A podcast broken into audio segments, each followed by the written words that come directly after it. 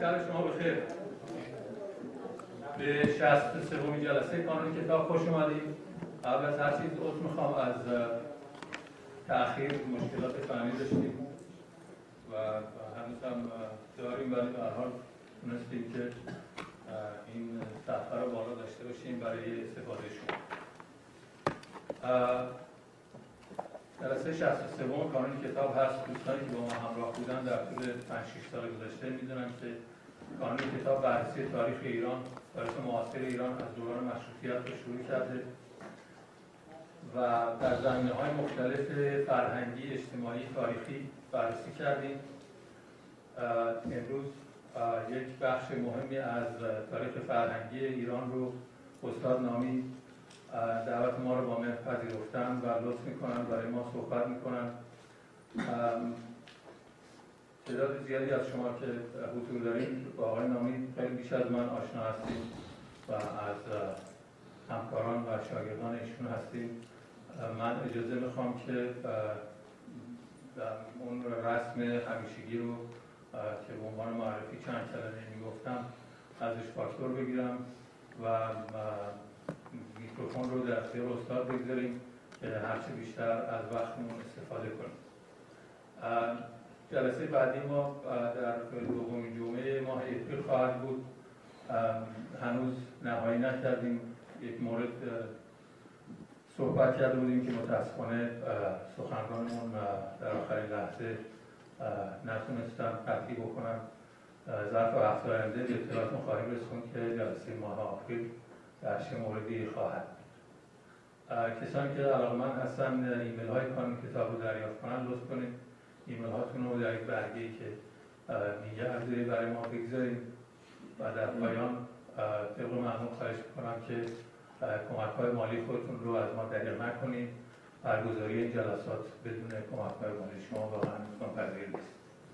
خیلی متشکرم از لطفتون. آقای نامی صحبت می‌کنم و طبق معمول بعد به پرسش و پاسخ خواهیم پرداخت.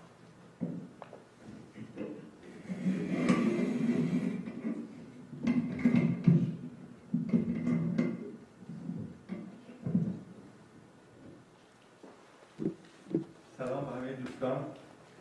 سپاسگزارم از اینکه تشریف آوردید. و سپاسگزارم از کانون کتاب و دوست عزیز جناب حریری. همه همکارانشون که امکان این جلسه رو فراهم کرد. البته تفسیر بنده بود یک سالی بود که جناب حریری می‌خواستن که ما این جلسه رو داشته باشیم ولی متاسفانه به خاطر مسافرتی که داشتم و گرفتاریهایی که داشتم نشد. ولی به حال خوشحالم که در خدمتتون هستم. به توضیح کوچیک. حتما باید بدم اول راجع به عنوان سخنرانی من که اعلام کرده بودم که بعدهایی از تاریخ نانوشته نقاشی معاصری. ممکنه برای بعضی ها این توهم پیش اومده باشه که یعنی چی نانوشته؟ این همه چیز نوشته شده. و این همه صحبت شد این همه مقاله داریم این همه کتاب در اومده. چرا نانوشته است؟ اولا توی پرانتز بگم که بنده خودم شخصا به تاریخ مکتوب زیاد علاقه ندارم و راستش اعتماد نمی کنم. به دلیل اینکه بارها و بارها ما کتاب های تاریخ رو برق زدیم و متوجه شدیم که خیلی از چیزها کتمان کتمان شده. خیلی از اتفاقات مهم که بایستی بررسی می شده و تحلیل می شده اصلا نشده و برعکس چیزهایی که غیر مهم بوده بزرگ شده. و کتاب تاریخ مکتوب این اشکالات همیشه داره. اما بهترین تاریخ بقیده من تاریخ شفاهیه. تاریخ شفاهی کسی که بیان می‌کنه اون تاریخ رو خودش اون تاریخ رو زیسته. با تمام وجودش زندگی کرده. در متن غذایا قرار داشته و با تمام جریان ها حرکت کرده و تمام ریزکاری ها. و من واقعا معتقدم که بسیاری از اتفاقاتی که به ظاهر کوچیکه به ظاهر خیلی پر اهمیت جلوه نمی‌کنه اما در آینده می‌بینیم که همون اتفاق خیلی کوچیک باعث چه اتفاقات و چه رویدادهای بزرگی شد. و این رو در تاریخ شفاهی شما می‌تونید ببینید. در تاریخ کتبی پیدا نمی‌کنید این چیزا. در نتیجه این اعتقاد من البته. ممکنه که خیلی باشن که عکس نظر من باشه و این توضیح رو دادم برای اینکه یادآوری بکنم ضمنا از دوستانی که افرادی که برای تاریخ نقاشی معاصر ما معاصر ایران ما زحمت کشیدن و کار کردن واقعا. و اینطور نیست که واقعا چیزی نوشته نشده باشه. اما منظور من شما وقتی میرید توی کتابخانه می‌بینید که تاریخ اروپا تاریخ هنر دنیا اروپا. شما می‌بینید هزاران جلد کتاب در مورد تاریخ هنر جهان در دسترس شما قرار می‌گیره که به تمام جزئیات پرداخته و حتی تحلیلی. تاریخی که مخصوصا در تاریخ هنر اگر توأم با تحلیل آثار هنری نباشه ارزشی نداره واقعا. اما در ایران واقعا جز مقداری مقالاتی که به چاپ رسیده و سخنرانی هایی که شده و یه سری پژوهش های در حقیقت نیمه کاری که انجام شده کار اساسی بزرگی تا به حال انجام نشده متاسفانه. اما بنده اینجا بایستی که از بعضی از کسانی که واقعا در این کیسه زحمت کشیدن نام ببرم برای اینکه وظیفه دارم که یادشون رو اینجا داشته باشیم. آقای زندگیات یحیی زکا پژوهشگر هنرهای سنتی ایران که واقعا در زمینه آثار سنتی ما مینیاتور و تاریخ ما زحمت زیاد کشیدن و کتابهای خوبی رو به جای گذاشتن. یکی از کسانی که زحمت فراوان کشیده تا اونجا که توانسته آقای رومین پاکباز دوست عزیز من که هم دوره خود من بود در دانشگاه تهران. که بیشترین سهم و تلاش رو در زمینه نقد و بررسی نقاشی معاصر ایران داره. و کتاب یه انسیکلوپدیای هنر خیلی عالی ایشون واقعا به چاپ رسوندن که نشر معاصر هنر معاصر رو در آورده که بسیار ارزشمنده. و چند تا کتاب دیگه هم در زمینه کار هنر سنتی ایران و نقاشی ایران دارد بعد از اون آقای آیدین آبداشتو هستن که تحقیقات خوبی رو در زمینه هنر سنتی و هنر معاصر ما در سخنرانی هاشون در نوشته هاشون فراوان این کار رو کردن. آقای دکتر مجابی جواد مجابی دوست عزیز بنده که ایشون رو من از سالهای واقعا چهل میشناسمشون که در روزنامه اطلاعات کار می‌کردن و ایشون یک مجموعه و یک آرشیو بسیار بسیار خوبی رو از نقاشان معاصر ما از جنبش نوین نقاشی معاصر ما دارن که خیلی ارزشمنده.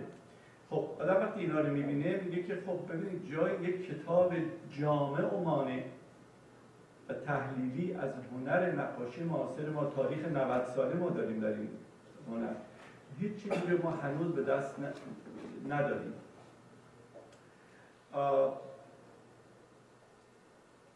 آقای دکتر حمید کشمیر شکن از جوانان پژوهشگر ما هستن که در آکسفورد تحصیل کردن. اخیرا یک کتابی در همین زمینه به انگلیسی در آوردن که قرار است که به فارسی هم چاپ بشه که همین 6 7 ماه پیش انتشار یافت و نمایی شد که کتاب بسیار ارزشمندیه.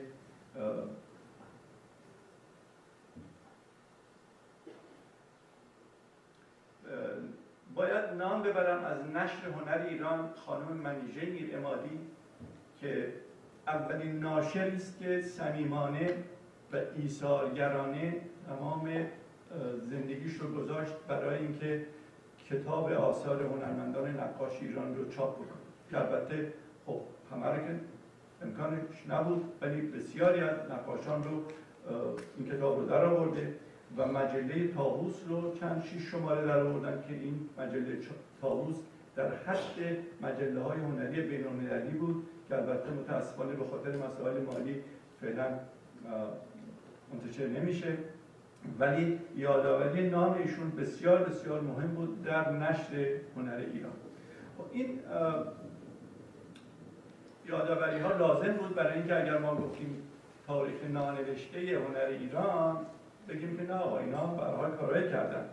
اما واقعا ما هنوز هنوز تاریخ جامعه تحلیلی و درست هنر نقاشی نوین ایران ما نداریم و این نکته مهم است اما بحث ما در این است که امشب ما با وقت کمی که داریم آنچنان وقت نیست که ما به تمام قضایا برسیم. من آمدم تقسیم بندی کردم.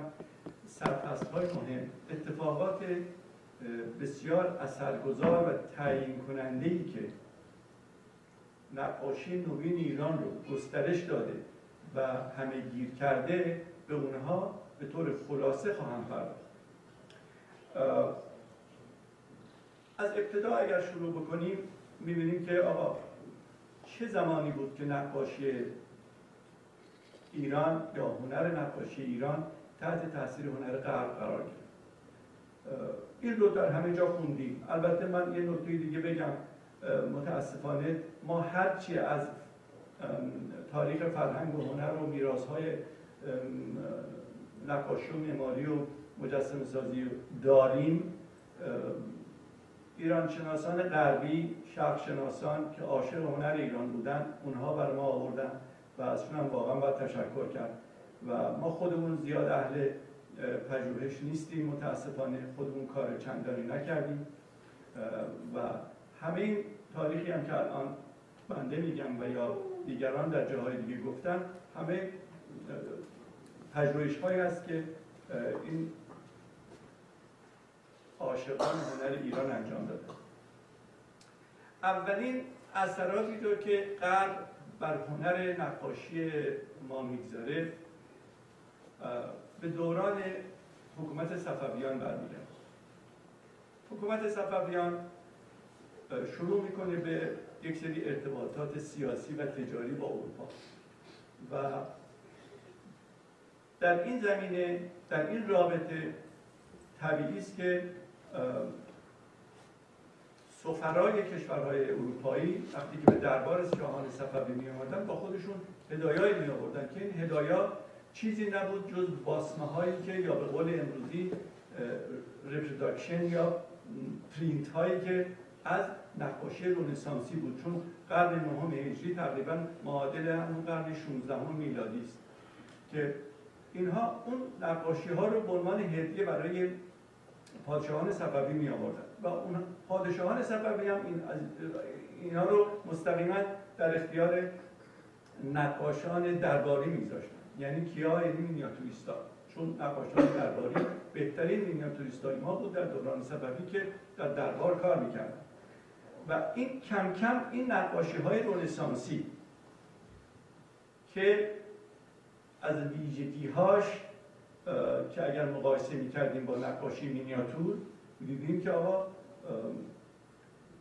پرسپکتیو رو به شدت داره رعایت می‌کنید طبیعت گرایی رو به شدت رعایت می‌کنید سایه روشن رو رعایت می‌کنید و این چیزایی بود که در هنر مینیاتور, مینیاتور ما قایب بود و یکی از ویژگی های بسیار مثبت هنر مینیاتور ماست.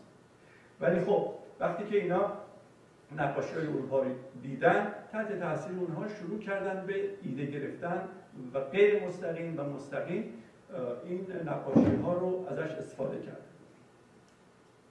بعد از اون آمدن هنرمندان و نقاشان اروپایی مخصوصا از هلند و بعد از هند به ایران. نقاشان هندی نقاشان هلندی به ایران میان و بسیاری از اینها به اصفهان میرن و در اصفهان شروع می‌کنن به نقاشی کردن به طریقه اروپایی با تکنیک نقاشی اروپایی. و ما در چهل ستون اصفهان در پشتش دیوار پشتش ما کارهای نقاشان هلندی رو داریم که به طریقه نقاشی رونسانسی نقاشی کردن.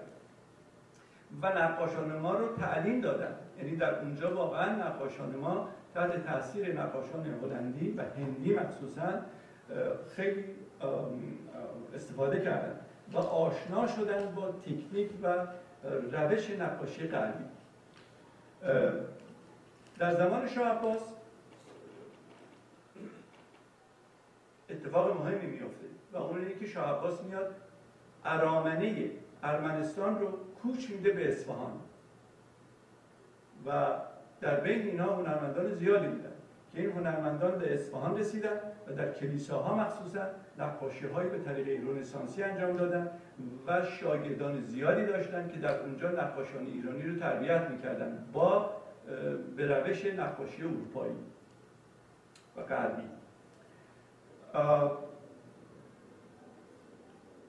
از این طرف یک سری از نقاشان ایرانی به اروپا میرن.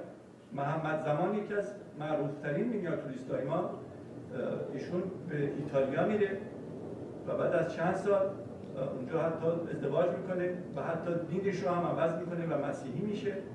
و وقتی که برمیگرده به ایران در به روش نقاشی اروپایی رو که شدیدا خودش تحت تاثیرش قرار گرفته بود که کاراش هم هست که چقدر شبیه نقاشی های رونسانسی کار کرده تعلیم میده به شاگرداش.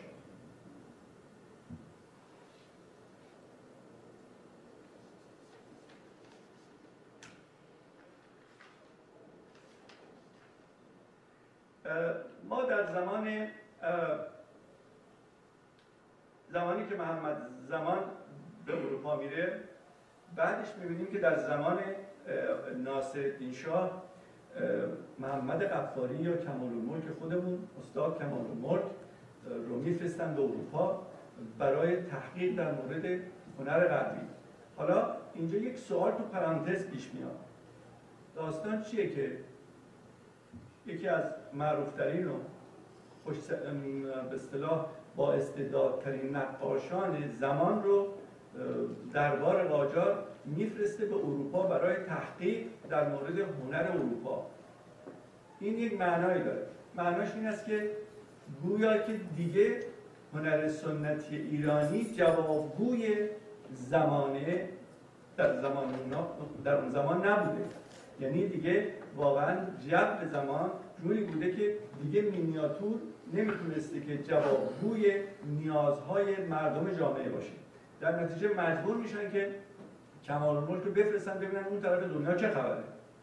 کمال الملک هم خب میره به فرانسه و بعضی از منتقدین گفتن که آقای کمال الملک وقتی رفت به فرانسه درست زمانی بود که در سالهای 1989 90 بود که در حقیقت امپرسیونیسم داشت قوقا می‌کرد و هیجان بسیار زیادی در حیطه هنر اروپا به وجود آورد و مخصوصا فرانسه و معتقدن اینا که آقای کمالبوک اصلا ندید چه خبر فرانسه. و ایشون یک راست رفتن به موزه لوب و اونجا به دنبال سلایق و علاقه های خودشون رفتن و به دنبال نقاشی رئالیستیک. مخصوصا قرن 17 مخصوصا عاشق رامبران بود آقای کمال از رامبران کپی های زیادی کرد از نقاشان دیگه کپی کرد.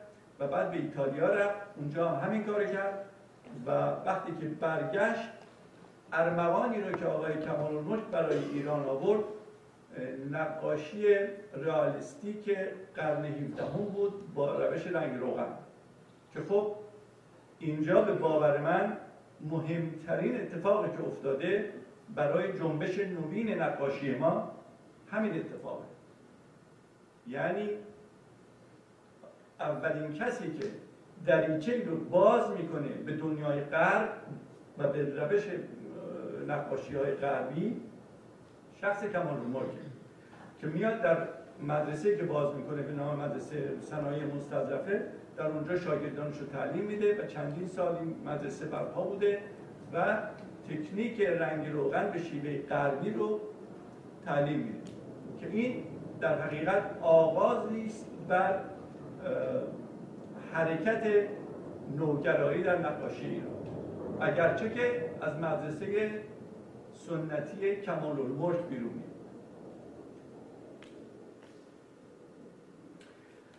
ما علاوه بر اینها شخص دیگری داریم به نام محمود خان ملک و شعرا ملقب به سبا. این محمود خان یکی از نوابق هنری ایرانی. این مرد یک اثری داره که این اثر به نام استنساخ اسمش هست. که به شیوه به اصطلاح رنگ و روغن کار کرده و این اثر انقدر مدرنه در اون زمان در حقیقت چنان شهامت و شجاعتی در رنگگذاری و دور شدن از طبیعتگرایی مطلق داره که در حقیقت ما می‌تونیم بگیم که تابلوی استنساخ محمود خان اولین تابلو تابلوی مدرن ایرانی است. من اینجا این تابلو رو دارم اینجا پیداش کنم. بله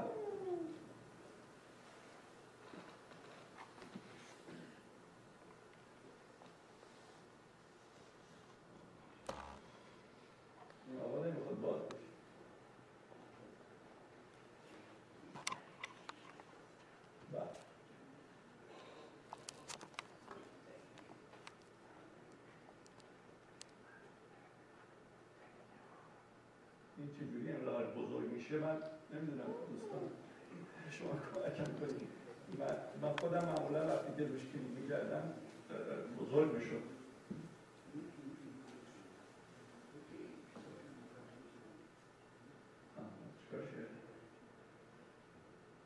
وقتی که آدم این کار نیست یه جوری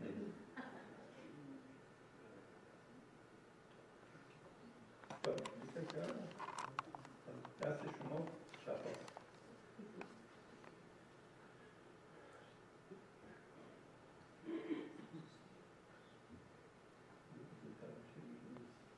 شخص کمال ملک و شاگرد داشت. حالا به حال پیش از اینم آقای محمود خانه من این تابلو رو می‌خواستم که حتما این رو صحبت کنم که متاسفانه سیستم امشب ما زیاد کارایی نداره.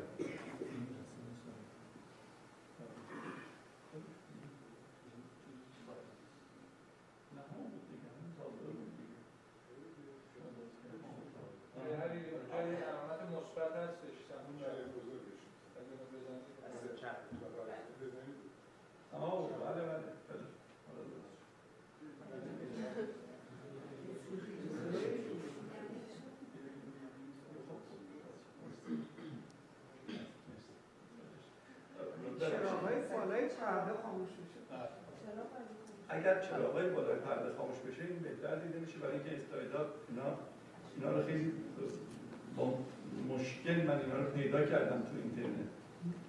همه جایی نمیاد.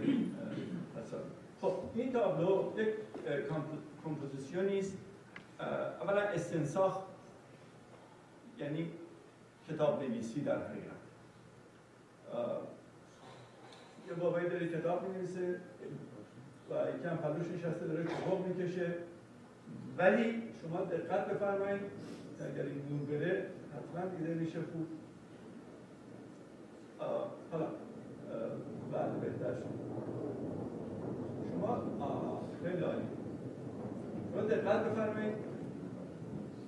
اونایی که نقاش هستن شاید بیشتر تو حرفای من نزدیکی پیدا بکنید سطوح تاریک یک دستی رو که در گرافیک بهش تمپلات میگیم در این سطوح یک دست تاریکی رو به عنوان سایه که این نقاش در کار با این جرأت رنگ سیاه خالص رو در سطوح بزرگ با این جرأت جای داده در این کار این به شدت دوری از طبیعتگرایی و عینیتگرایی است و نزدیک شدن به در حقیقت مدرنیزمه.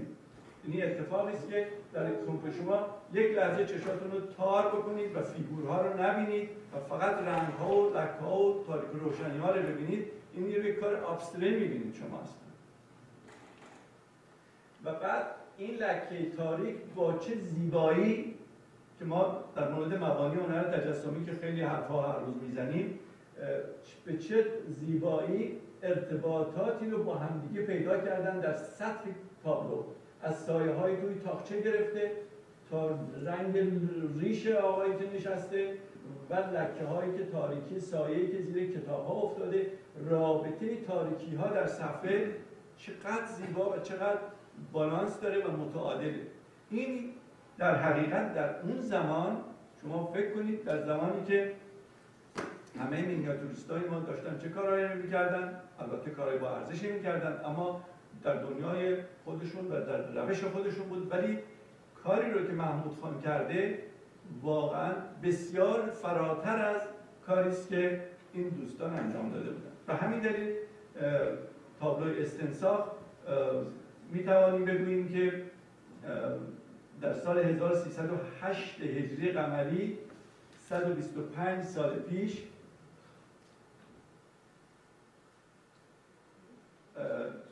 این کار در لندن به نمایش درآمد و مورد نقد و بررسی منتقدین انگلیسی قرار گرفت. در حقیقت باید بگیم که آغاز تجدد فرهنگی و هنری در ایران از سال 1300 شروع میشه. به همین دلیل من گفتم ما یک تاریخ 90 ساله داریم. درست الان 90 سال این تاریخ رو ما داریم. از سال 1300 حالا ببینیم که از سال 1300 چه اتفاقاتی میفته که من میگم از اون موقع تجدد فرهنگی و هنری در ایران آغاز میشه. ما می‌بینیم که نیمایوشی در سال 1301 شعر مجموعه افسانه رو میسراید مجموعه داستانهای کوتاه یکی بود یکی نبود محمد علی جمالزاده در سال 1300 انتشار پیدا می‌کنه. نمایش جعفرخان از فرنگ آمده آقای حسن مقدم در 1301 روی صحنه میره میرزاده عشقی روزنامه قرن بیستم رو در سال 1300 منتشر می‌کنه. و مهمتر از همه ابوالحسن خان صدیقی مجسم ساز و نقاش بزرگ ایرانی که از هنرمندان بسیار تاثیرگذار تاریخ ماست.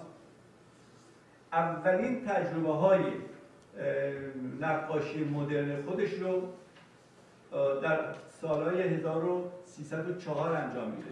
یعنی پورتری داره از خواهرش با آبرنگ کشیده به شیوه امپرسیونیستی بسیار زیبا.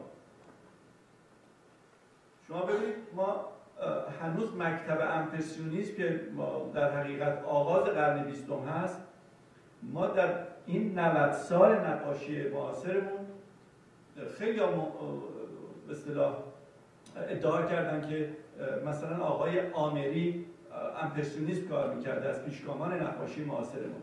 ولی وقتی که میریم می‌بینیم که در سال 1304 آقای ابوالحسن خان صدیقی با آبرنگ چنان نقاشی زیبایی به سبک امپرسیونیستی انجام میده که بعد می‌بینید پایگزارش ایشونه. اولین نفر ابوالحسن خان صدیقی بوده که ایشون بعدا در ایتالیا از مناظر ایتالیا با آبرنگ همچنان مناظر مختلف رو با تکنیک با, با روش امپرسیونیستی ساخته. بوفکور بوفکور در سال 1315 به وجود میاد.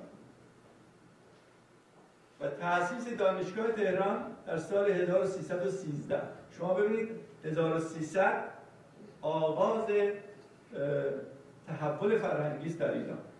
که البته همینطور که خیلی کوتاه من اشاره کردم زمینه هاش پیش نیازهایی داشته این جریان. که این پیش نیازها از دوران صفوی شروع میشه و در دوران قاجار کم کم کم کم حرکت می‌کنه بعد به اینجاها که می‌رسیم می‌بینیم که در سال 1300 یک تحولی است و یک به اصطلاح جهش تازه و اصولی پیدا از اتفاقات مهم دیگری که بسیار بسیار تاثیرگذار بوده در روند گسترش نقاشی نوین در ایران تأسیس دانشکده هنرهای زیباست. دانشکده هنرهای زیبا قبلا در کوچه مردی در خیابان فردوسی در یک جای کوچیکی با رشته نقاشی و مجسم سازی و معماری آغاز میشه. بعد دانشگاه تهران در سال 1313 تأسیس میشه. بعد از چند سال دیگه بعد موو می‌کنه و حرکت می‌کنه. این دانشکده میره به ساختمان زیرزمین ساختمان دانشکده فنی در دانشگاه تهران. و بعد از اونجا منتقل میشه در سال 1319 منتقل میشه به ساختمان مخصوص دانشکده هنرهای زیبای فعلی که وجود داره خب این دانشکده توسط موسیو گودار. موسیو گودار از ایران شناسان معروفی است که عاشق ایران بود و آرم یا لوگوی دانشگاه تهران هم کار آقای موسیو کار موسیو گوداره و موسیو گودار به اتفاق ابوالحسن خان صدیقی و استاد علی محمد حیدریان که استاد خود منده در دانشگاه تهران که از شاگردان بسیار بسیار با ارزش کمال بود که به عقیده من توی پرانتز اینا عقیده شخصی منه که اصلا کارش قابل مقایسه با استاد کمال نبود. برای اینکه حیدریان کارش شاهکار بود و کارش بسیار بسیار به شیوه امپرسیونیستی و با قلم های آزاد خلق شده بود که یک قلم اون رو خود استاد کمال الملک جرأت نداشت رو کار خودش بگذاره. پس دانشکده هنرهای زیبا به کمک این سه نفر آغاز به کار می‌کنه. برنامه ریزی دانشگاه برنامه ریزی است بر مبنای برنامه های گذار پاریس. البته اسمش برنامه های گذار پاریس بود که البته بنده خودم چون در سال 1339 یعنی در حقیقت چند سال بعدش میشه نمی‌دونم 1919 تا 39 20 سال بعدش خب بنده وارد دانشکده شدم. حال هوا تازه همون حال, حال هوای اولیه بود. برنامه اسمش برنامه بزار پاریس بود. اسم برنامه ها شبیه بزار پاریس بود. اما آنچه که انجام می‌شد نمی‌تونست مثل بزار پاریس باشه. برای اینکه ما در یک جامعه به شدت سنتی در یک جامعه با اون پشتوانه سنتی از دوران کمال الملک و قبلش هنر نگارگری ما که نگارگری ما واقعا افتخار هنر ایران وجود هنر نگارگری ماست. نگارگری اصیل نگارگری که در کمال الدین بهزاد هست در رضا عباسی هست و دیگران هست. و نه اون مینیاتوری که امروز به به هر حال به قرار رفته واقعا. می‌بینیم که برنامه های بزار پاریس فقط اسمش برنامه بزار پاریسه ولی کارها در حقیقت زیر نظر استاد هیدریان شاگرد کمال الملک انجام میشه. استاد هیدریانی که مو رو از ماست می‌کشید. زمانی که ما اونجا می‌رفتیم واقعا اجازه نداشتیم که غیر از نگاه به طبیعت و صمیمانه برداشت کردن از طبیعت و درست دیدن طبیعت کار دیگری بکنیم. و من یادم هست که حالا اینا رو تو پرانتز میگم برای اینکه به حال تاریخ شفاهی دیگه یعنی همین حرفا. یعنی اینکه بنده چون خودم تو جریان بودم بهتون بگم که ما از ترس آقای هیدریان ما یک گنجه هایی داشتیم که به ما داده بودن که ما لباس و کار و قلم و لنگامون رو بذاریم توش. ما با این گنجه های بلند یک اتاقک درست کرده بودیم کنج آتولیه دور از چشم استاد هیدریان ما کارهای مدرن می‌کردیم. حالا کارهای مدرن از کجا می‌بینیم؟ کتابخانه ای داشتیم که بی نهایت عالی بود. یعنی واقعا بهترین کتاب های جهان رو در اختیار داشتیم. و ما مرتب تو کتابخانه سر این کتاب ها بود اینا رو باز می‌کردیم و کارهای استادان قرن بیستم نگاه می‌کردیم و و آرزو می‌کردیم که بدونیم که مثل اینا کار بکنیم ولی وقتی میومدیم تو کلاس می‌دیدیم که آقا دنیای دیگری است. شما باید عکاسی کنید و حالا اینجا ما داستانه زیاد داریم که انشالله در فرصت های دیگه بایستی بپردازیم به این خاطرات. به هر حال وجود و تأسیس دانشکده هنرهای زیبا که به جرأت می‌تونم بگم که تا به امروز همه هنرمندان مدرن جامعه رو می‌تونم بگم که از دل دانشکده هنرهای زیبا آمده بیرون. البته ناگفته نگذاریم. ما یک هنرکده دیگری داشتیم به نام هنرکده هنرهای تزیینی.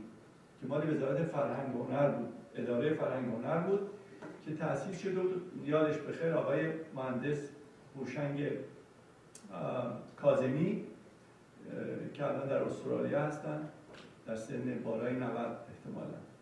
و ایشون رئیسش بودن. این دانشکده تأسیس شده بود برای اینکه به هنر هویت ایرانی و به نقوش ایرانی و به سنت های ایرانی بپردازه و شاگردان رو در اون جهت تربیت می‌کرد. و شما می‌بینید که بسیاری از نقاشان مهم ما از جمله نقاشان مکتب سقاخانه که راجبش صحبت خواهم کرد همه از دل این هنرکده آمدن بیرون. در نتیجه این هنرکده هم مکمل دانشکده هنرهای زیبا بود که البته خب چند سال بعد تأسیس شده بود. هنرکده در الان بنده خدمتتون عرض می‌کنم. اینجا نوشتم که این هنرکده کیس فکر کنم سالهای 1300 مثلا چهل اون موقع ها 41 یا 42 تأسیس شد. ولی خب 1319 دانشکده هنرهای زیبا تأسیس شده. پس ما دانشکده هنرهای زیبا رو به عنوان یکی از مهمترین عوامل پیشرفت نگاه نو به قضیه هنر در کشورمون بایستی بپذیریم و تو تاریخ ما ثبت شده این قضیه. این دانشکده اولین فارغ التحصیلانی که داد بعد از چهار سال سه تا از مهمترین نقاشان پیشگام ما از اونجا فارغ التحصیل شدن. بعد از چهار سال.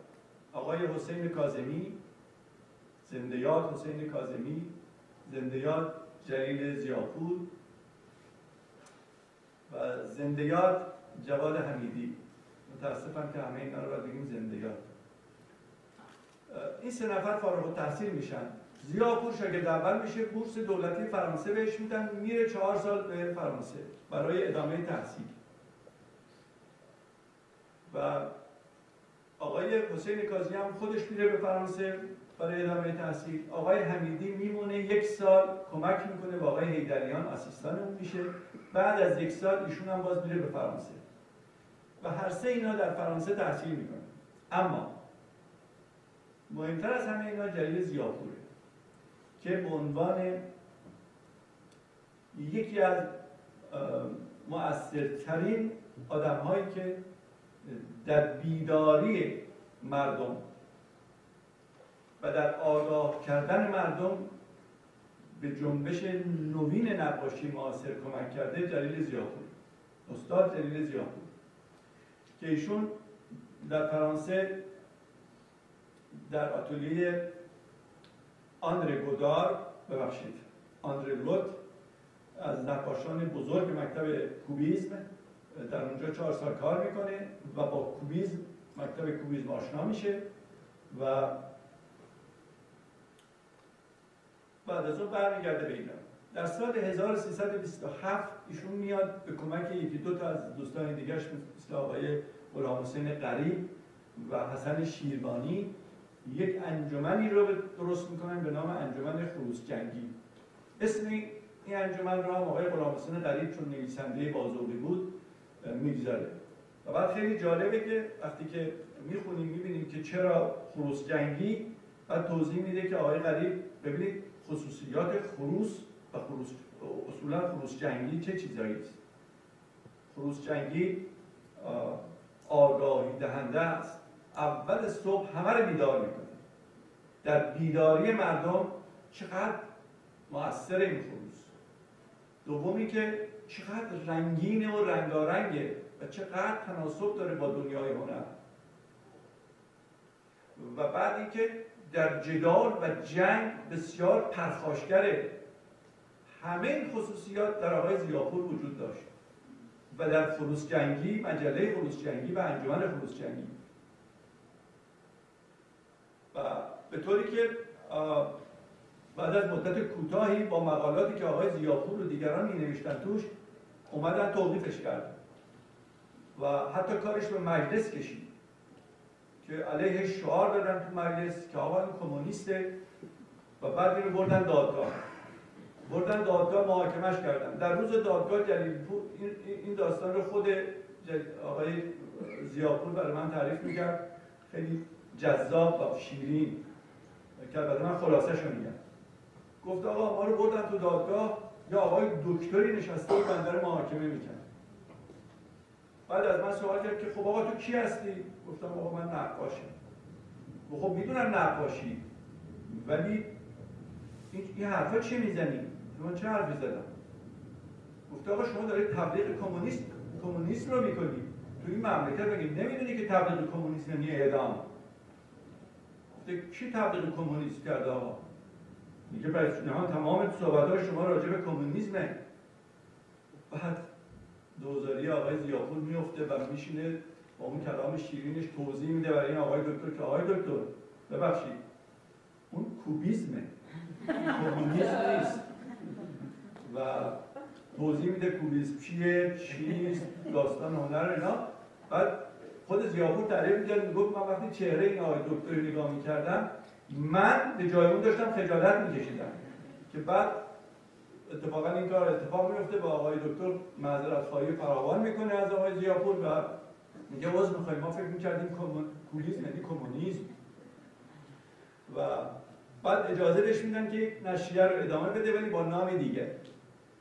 ایشون به نام کبیر یک روزنامه دیگری در میاره که در این روزنامه کبیر علاوه بر حسن شیروانی و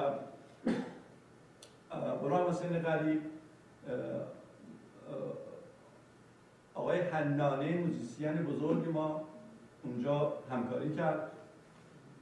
بعد آقای هوشنگ ایرانی همکاری کرد.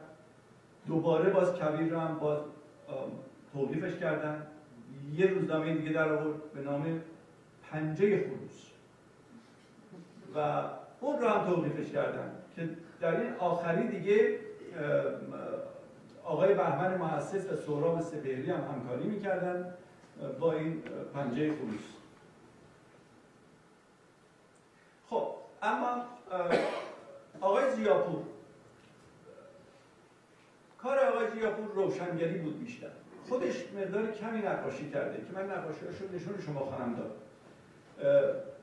من در بزرگداشتش دو سه سال پیش در گالری الهه در تهران اونجا این صحبت رو کردم. گفتم نقش جلیل زیاپور در جنبش نوین نقاشی ما نه به خاطر تابلوهایشون به خاطر اون روحیه انتقادگرایانه و نگاه اندیشمندانه است که به فلسفه هنر و هنر نو داره.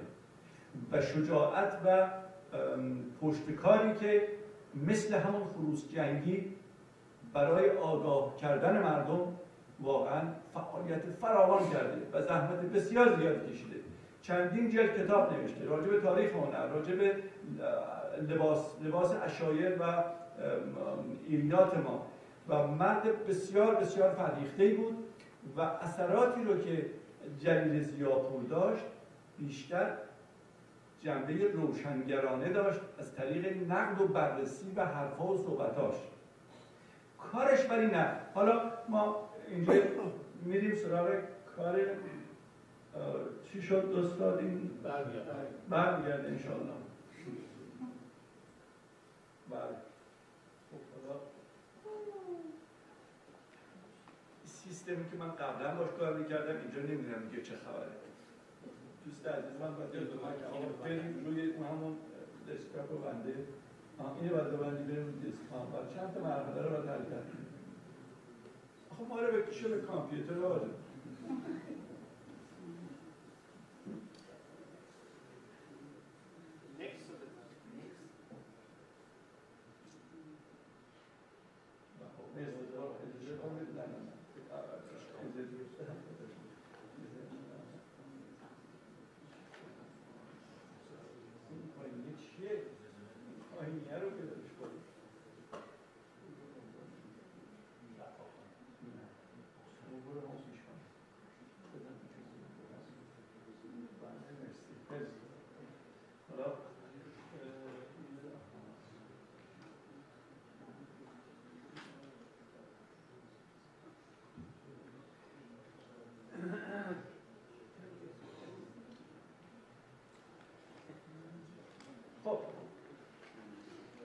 این لوگوی خروشی انگیز که این طراحی خود آقای جلیل زیاپوره که بر مبنای طراحی های کوبیس شبیه کوبیزم انجام داده مثلا.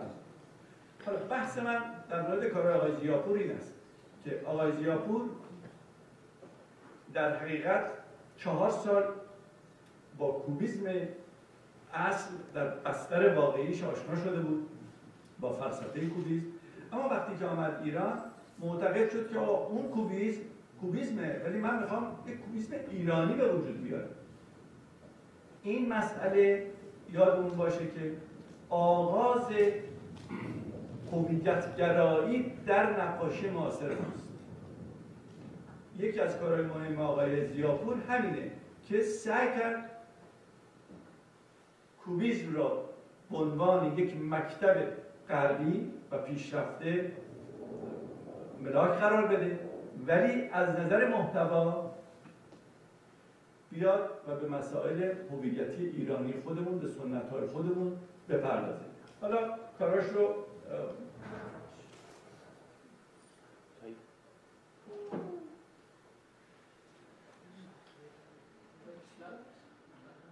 چیکارش کنم نزنم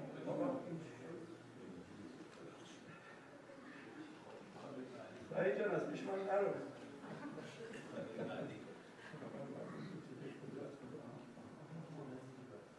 این هم شرط جناب زیاپور خب اونو بزنم بعدی میده مرسی. ببخشید. این جناب زیاپور یادش بخیر.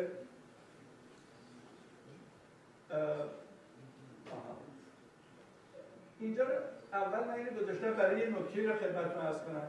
آقای زیاپور ازش پرسیدیم که آقای زیاپور این کاری که شما می‌کنید که کوبیز نیست.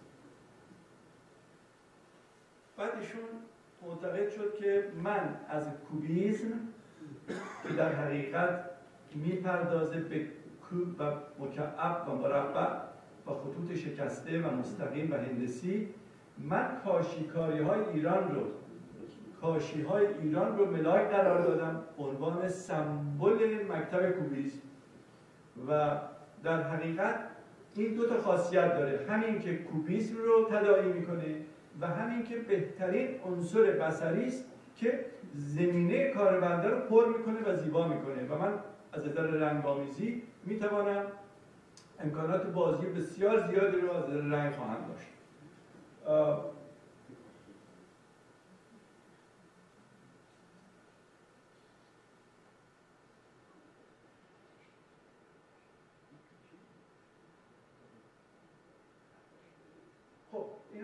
نشون میدم برای اینکه ببینیم که اونا که مکتب کوبیز رو می‌شناسن می‌بینیم هیچ دخلی به مکتب کوبیز نداره این داستان. آنچه که آقای زیاپور دنبالش بوده در حقیقت بیشتر موتیف های ایرانی مخصوصا حالا بعدا می‌بینیم موتیف, موتیف های لباس های به ایده های مختلفی در ایران اقوام ایرانی که بسیار عاشق اونها بوده و چقدر خوبم استفاده کرده از اونها.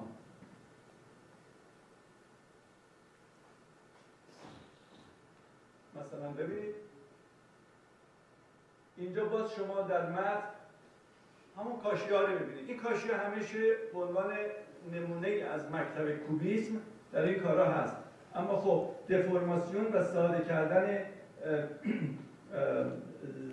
زن قوچانی زن لرد زن قشقایی اینها تو کارش هست و رنگامیزی های بسیار زیبایی داره.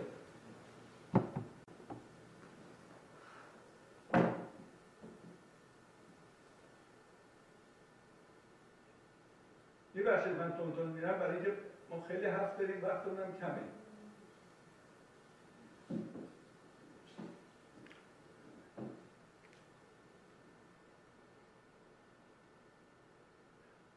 امیدوارم که تصویر اونجا دیده بشه.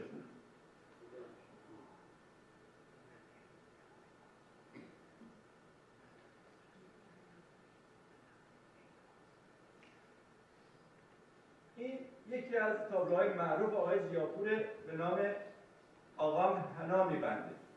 این اصطلاحی است که توی ایلیاد بوده و زنی است که کوچ داره می‌کنه. کمپوزیشن بسیار زیبایی داره و حالا حرف من این است که آقای زیاپور رو ما بیشتر در زمینه کار نقد و بررسی بایستی که اهمیت بدیم بهش. نه در مورد نقاشیهاش. نقاشیهاش قابل احترامه. نقاشی خوبی هم هست. از این نظر که به هر حال به سنت های ایرانی پرداخته.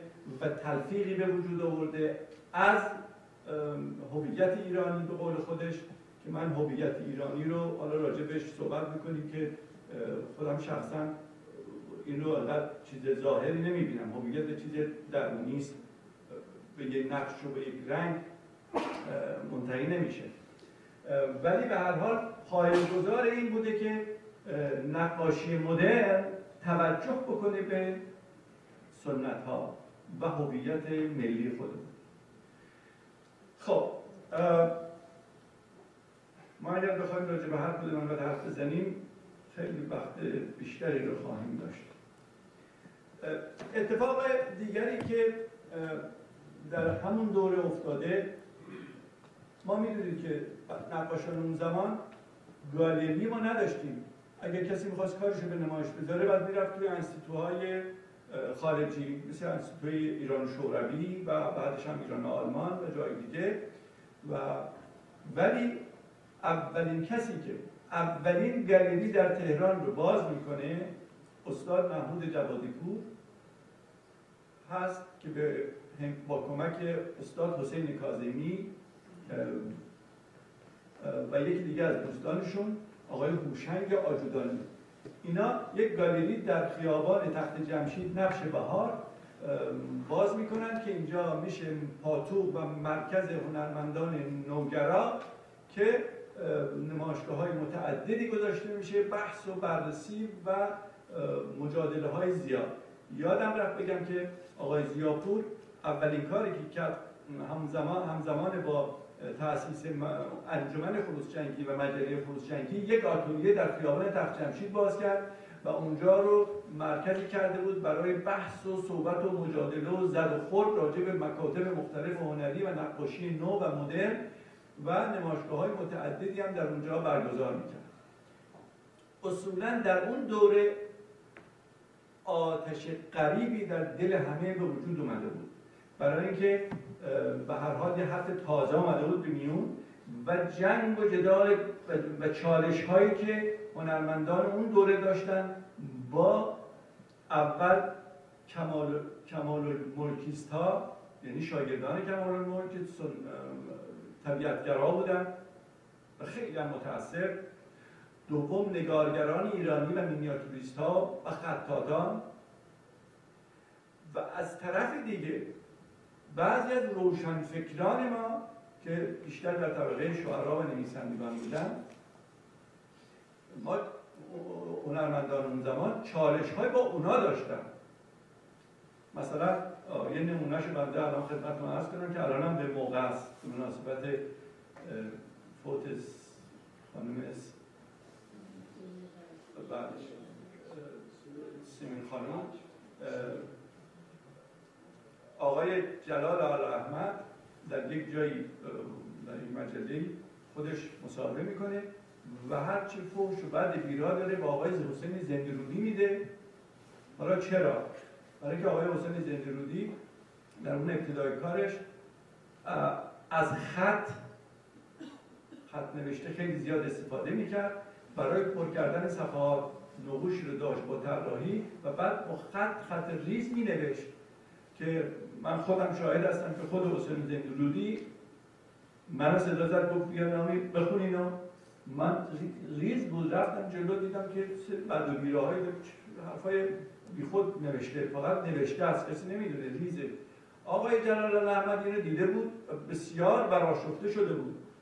از اینکه چه حقی داره یک نقاش به کلام و ادبیات توهین بکنه و کلام کلام رو و کلمه رو فقط برای پر کردن صفحه خالی تابلو نقاشیش به کار ببره. ما حتی چالش های اینچنینی هم ما با بعضی از روشنفکران داشتیم.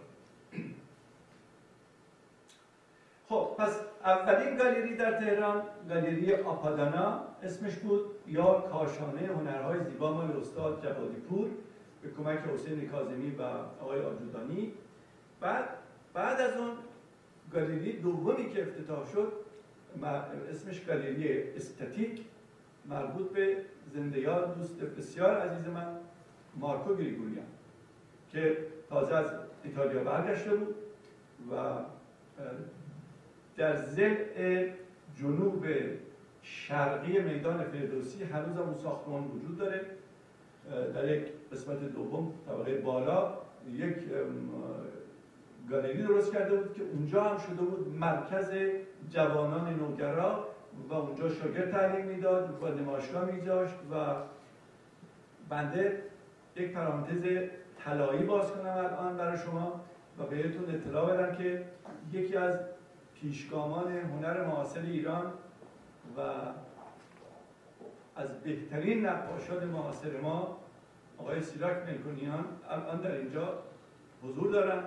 و من به افتخارشون می‌خوام که شما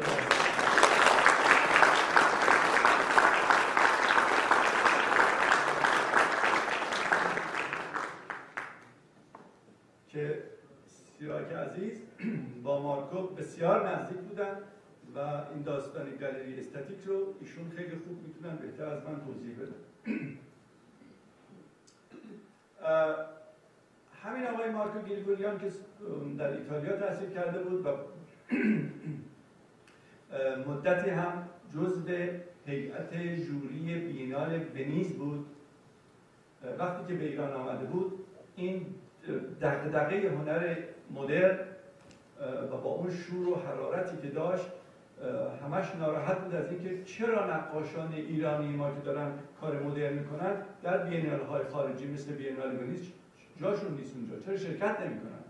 و این رو با وزیر فرهنگ و هنر آقای پهبد به میان گذاشت و ایشون هم بلافاصله قبول کرد و اولین بینال یا دو سالانه نقاشی ایران به مدیریت مارکو گریگوریان در سال 1337 در کاخ ابیض افتتاح میشه که در اون نمایشگاه بسیاری از نقاشان و مجسم سازان نوگرا و گرافیست های نوگرا شرکت می‌کنه در حقیقت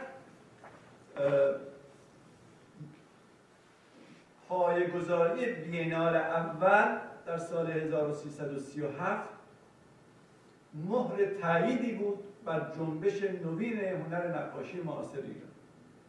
و از اونجا به بعد که تا پنج نماش تا پنج بینال تا پنج تا نمایشگاه جلو رفت. هر دو سال یک بار که آخرینش سه تا کشور شرکت کردند منطقه ایران، پاکستان و ترکیه. و بسیار بینال خوبی بود و در حقیقت این بینال ها بال پرواز نقاشی مدرن ما بود. و خیلی کمک کرد. ولی متاسفانه نفهمیدیم. هیچ کس هم نفهمید که چی شد که بعد از پنج نمایشگاه تعطیل شد. این که میگم واقعا واقعا هنوز هنوز تاریخ ما نمی‌دونه به چه دلیل این این, این بینالات تعطیل شدن. که آخرینش در سال 1347 بود. خب در اونجا ما گالری های دیگری هم بودن که در بعد از این جریان خیلی خیلی کمک کردن به به اصطلاح روشنگری در زمینه نقاشی نو و نوگرایی در نقاشی. یکیش گالری تالار ایران بود که بعدا به گالری قندریز تبدیل شد. تالار ایران رو آقای روین پاکباز دوست عزیز من و آقای جودت معمار و اوایلش هم بنده شرکت داشتم به اضافه مرتضای ممیز و مسقالی و چند تای دیگه که راه مینداختیم ولی بعدا دیگه همه بعضی رفتن کنار. ولی این گالری باقی و گالری بود که به همت روین پاکباز واقعا نشریه های بسیار روشنگرانه ای رو در می در زمینه هنر و در زمینه معماری و در اون موقع واقعا مثل برگ زر بود این بسیار نشریات. و خیلی خیلی کمک کرد به جوانان.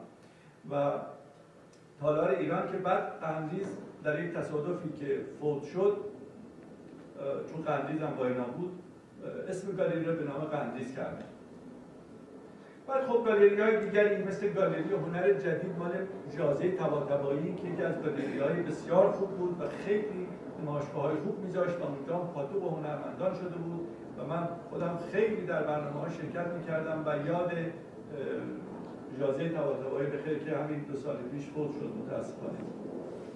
بعد گالری بورگز و گالری سبا ولی یک باشگاه مهرگانی بود در خیابان لالزار که من هیچ وقت فراموش نمی کنم دو دهنه بزرگ یک مغازه بود در خیابان لالزار که اونجا محل تشکیل نمایشگاه ها بود.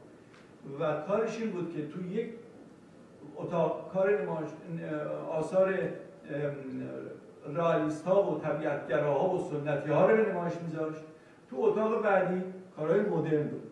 و شما باید می, می بودید و می دیدید که چه اتفاقاتی می افتاد و من خودم شاهد جنگ و دعواها و مباحثه ها و جدل های فراوان بودم و بسیار لذت بخش یعنی شما وقتی که از اون جریان می آمدید بیرون و می رفتید به خونتون نمی‌تونستید کار نکنید بنده واقعا بعد از این اتفاقات تا صبح با کار می‌کردم اینقدر هیجان زده می‌شدم و این اتفاقات بسیار مهم بودن در پیشبرد جنبش نوین نقاشی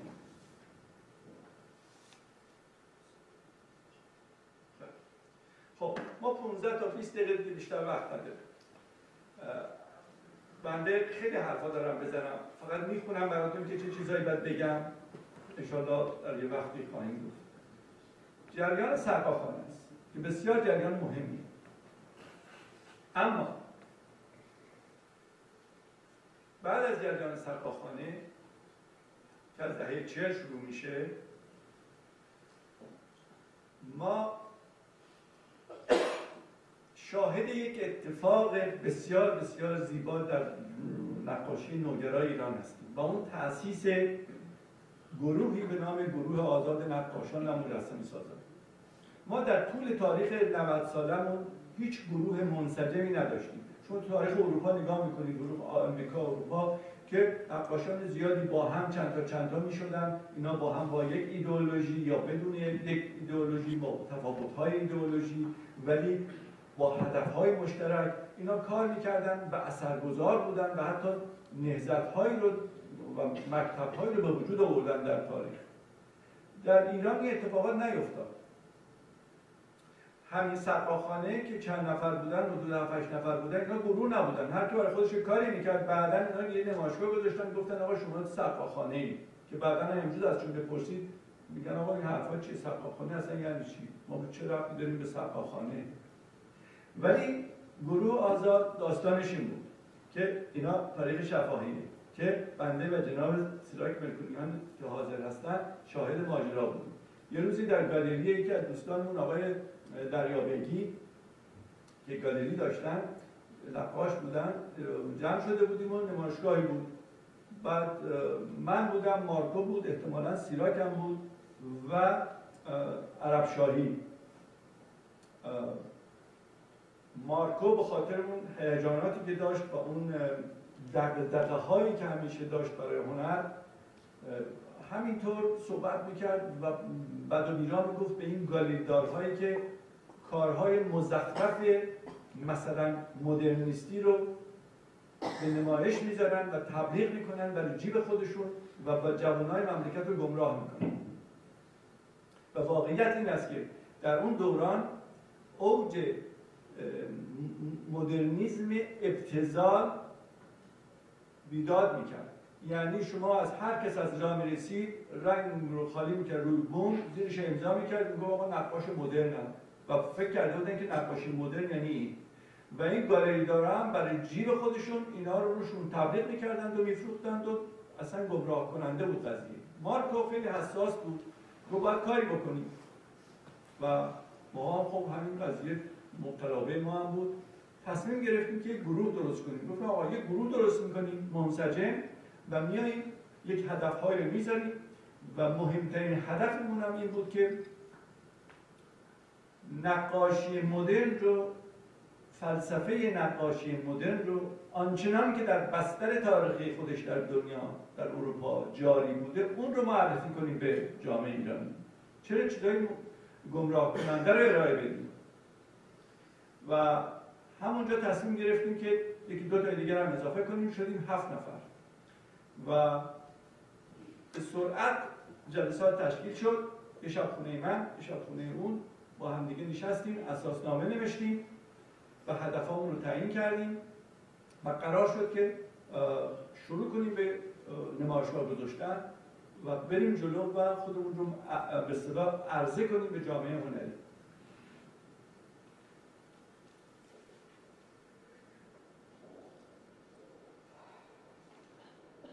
ما این اساسنامه رو بردیم به وزارت به اداره هنرهای زیبا چون که باید به اونجا ارائه می‌دادیم عنوانی که ما رسمی بشیم. اونا یه خود اول برخورد محتاطانه کردن و تا حالا این چیزی نیده بودن که گروه بیاد اساسنامه بیاره و می‌خواد این کارا رو بکنه. هدف رو هدفها خوبه ولی ظاهرش خیلی خوبه ولی پشتش چه خبره؟ و یه مقداری ما چالشی داشتیم در اونجا ولی به هر حال قبولوندیم که آقا این گروه کار هنری می‌کنه. خب نه کار سیاسی می‌کنیم و نه اصلا هدف کار سیاسی است.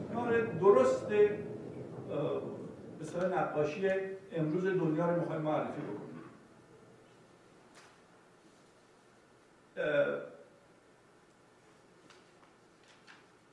اولین نمایشگاهی که ما گذاشتیم مصادف شده بود با یک نمایشگاه بین المللی در اون فضای نمایشگاه های که چیزهای مختلف رو میذاشتن در اونجا گالریداران فرانسوی با گالریداران ایرانی قرار بود که یک نمایشگاه بین‌المللی درست بکنن. یعنی بین‌المللی که یعنی کارهای ایرانی و فرانسوی در کنار هم.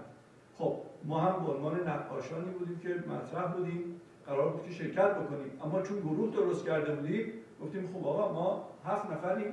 یک گروه داریم و ما قرفه می‌خوایم. سر این هم داستان های زیادی داریم. جنجال های زیادی شد نقاشان دیگه علیه ما. خیلی حرفا زدن که آقا اینا از راه نرسیده بزرگترین غرفه رو گرفتن. خب بله ما هفت نفر بودیم هر کدومون در 20 کار بعد میذاشتیم. جای بزرگی. اولین نمایشگاه ما بسیار درخشید و بسیار مورد استقبال قرار گرفت و اونجا گروه خودش رو به جامعه هنری معرفی کرد. این گروه کیا بودیم؟ زنده یاد مارکو گریگوریان استاد عزیزم جناب سیراک منکونیان زنده یاد مرتضا ممیز یاد فرامرز بیلارام مسعود عربشاهی و میر عبدالرضا دریابگی و بنده که از آقای دریابگی متاسفانه ما تا الان از بعد از انقلابش خبری نداریم که در کجا هستن. هر کس خبری داشت واقعا خوشحال میشیم ما این هفت نفر به هر حال ما شروع کردیم به کار. دومین نمایشگاه ما در گالری خود آقای دریابگی بود به نام گالری مس که در اونجا کارها رو به نمایش گذاشتیم. سومین گالریمون در نمایشگاه گالری تخت جمشید بود در خیابان تخت جمشید. که ما اصولا قرارمون بر این بود که در هر نمایشگاهی یک تمی داده, داده بشه. همه ما روی اون تم کار کنیم. و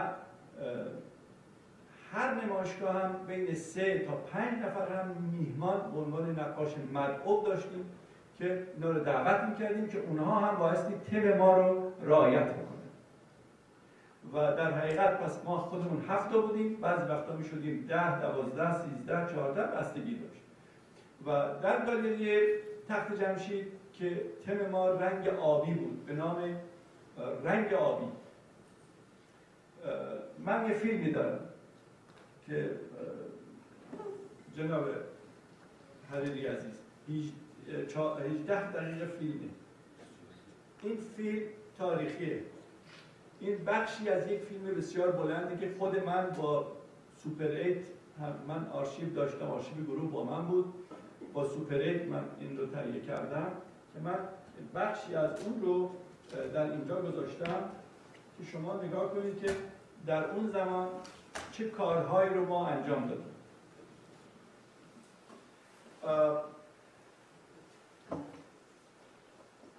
هدف ما در برگزاری نمایشگاه پرداختن به هنر conceptual art بود چرا؟ برای اینکه احساس می‌کردیم که این مدرنیزم مبتذلی که تو جامعه رایج شده بدون محتوا بدون هیچ پیام و هدفی ما بایستی که به سمت conceptual art بریم که در حقیقت که در حقیقت کانسپت و معنا را ارائه میده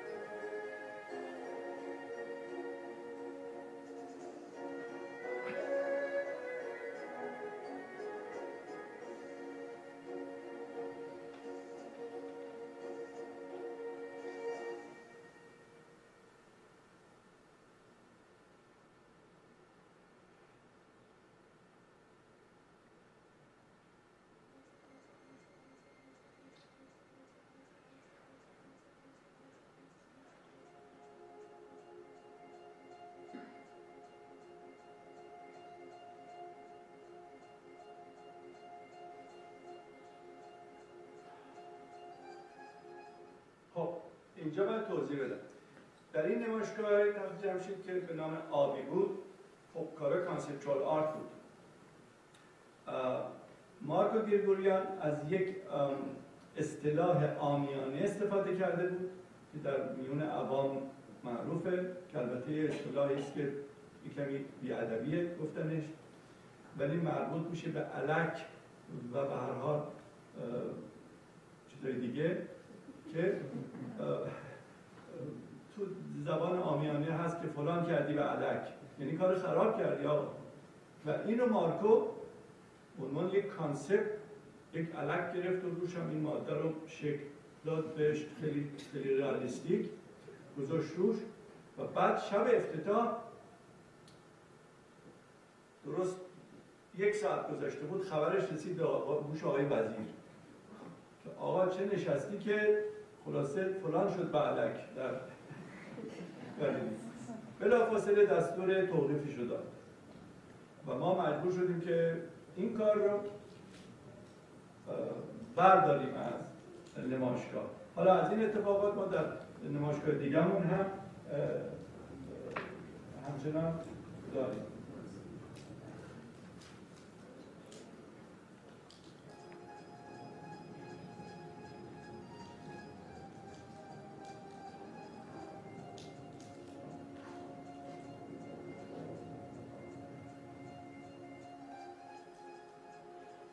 ela lhe obediência.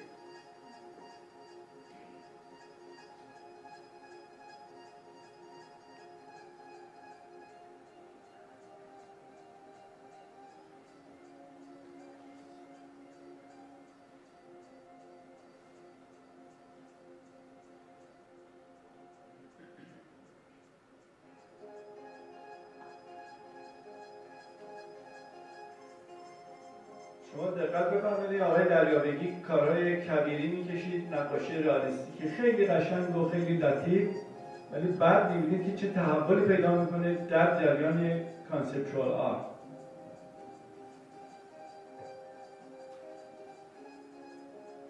کارهای سیراک عزیز. سیراک رو برای اینکه من ایده های انگیزه های کارش رو که از خطوط درها و به اصطلاح حرکت های کوه و دشت و زمن گرفته بود. زحمتش دادم بردمش تو کوه کمر کوه ها ازش فیلم گرفتم. یادش بخیر سیرک جان.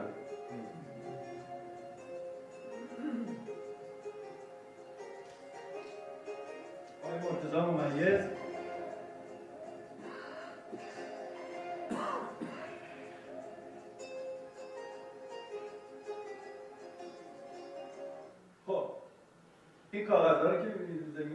دستمال کاغذی مال به اصطلاح توالت یکی از کارهای مرتضی ممیز تو این نمایشگاه چند تا کاغذ توالت بود که اینا رو باز کرده بود کف نمایشگاه که یکی از ایرادهایی هم که در همونجا گرفته شد به این کارها بود که البته اینا رو دیگه ما جمع نکردیم. بیشتر اون کار مارکو بود که خیلی سر صدای قوی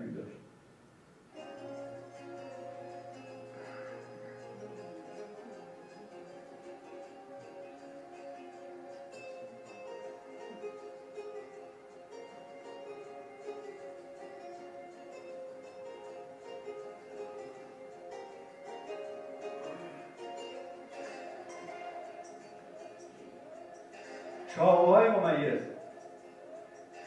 ممیز اولین دوره کارهای چاقو شد در این نمایشگاه ارائه داد. این که از کارهای ماندگار تاریخ تجسمی ما شد که این چاقوها رو کلاش کرد در جعبه و بعد در نمایشگاه بعدی خواهید دید که این چاقوها رو فرض کنید یک چنین سالونی همه از سقف چاقوها آویزون هستن بر سر ما و چه مفهوم زیبایی که چقدر هماهنگی داشت با فضای زمانه ما.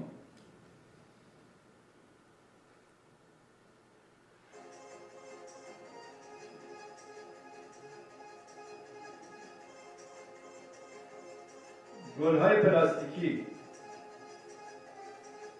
توی ویترین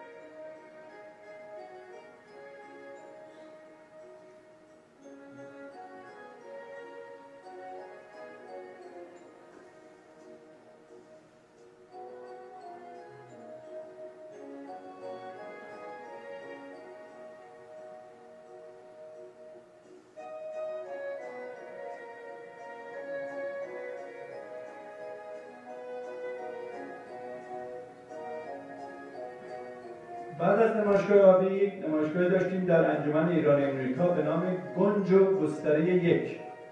گنج یعنی حج گستره هم که می‌دونید یعنی سطح. این یک از مجسمه های منه. به نام صندلی.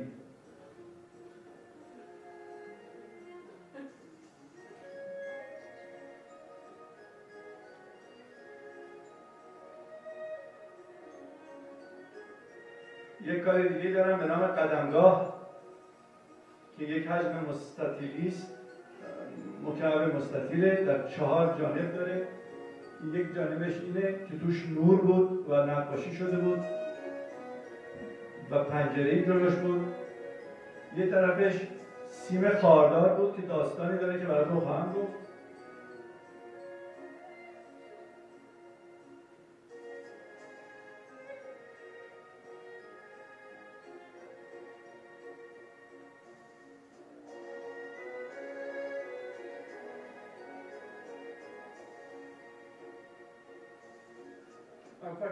همینجا برای که دیگه وقت دیگه نداریم. این چهار جهت داره این مکعب مستطیل یک طرفش یک پنجره است مثل زندان که پشتش نقاشی کردم توش نور یه طرفش یک فضای خالی است که با سیم خارداری که به شکل به شکلی در اومده بسته شده. یه طرفش هم جای قدمه. قدمگاه اونایی که به امامزاده ها رفتن می‌دونن که بعضی سنگ های بزرگی هستن که جای پای میگن حضرت علی حضرت یه حضرتی به هر حال. رد شده از اونجا اون حضرت پاشو رو سنگ گذاشته و فرو رفته. قدرتی هم هست. بعد میرن چیز می‌کنن دخیل میبندن سنگا رو میچسبونن. اگه بچسبه مرادشون برآورده بشه اگه نه نه. بهش میگن قدمگاه. من این رو موضوع قرار دادم. و بعد جای پا هست. یه طرفش هم با حالا خواهید دید گره یعنی سمبولیک کلماتی رو گرفتم که به همون بخوره.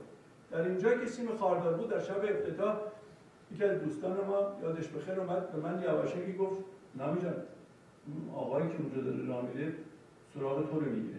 من یه خورده مشکوکم بهش. رفتم براش آقا شما دنبال من میگشتید. گفت شما این کار مال شماست. گفتم بله. دیدم خیلی معدبانه آمد جلو اینا.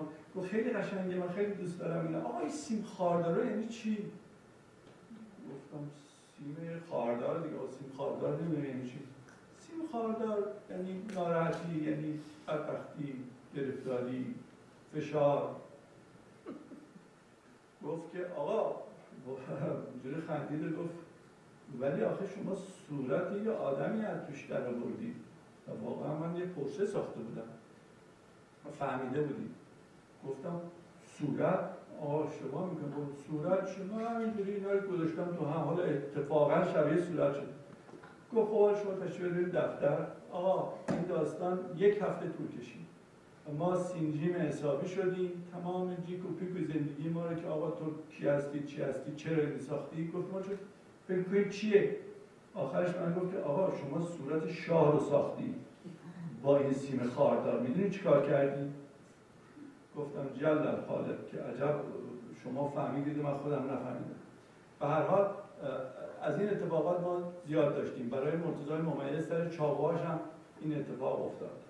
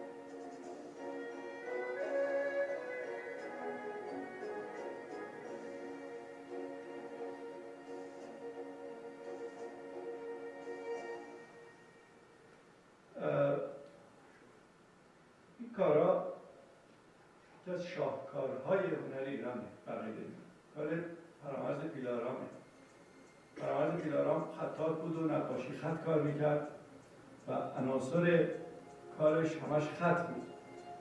و بعد در ابعاد بسیار عظیم با چوبهای الوار که من شاهد ساختش بودم این بازی های خط نستعلیب رو به صورت حجم با چوب در آورد طوری که تو نمایشگاه مثل یک افعی مثل یک مار بزرگ خوابیده بود در سطح نمایشگاه. دقت بکنید ببینید چه فضاهای زیبایی است واقعا.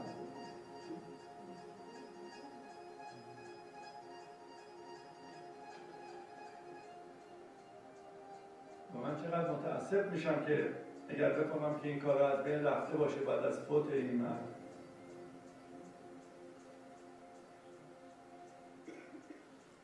این کارهای آقای عرب شاهی در این نمایشگاه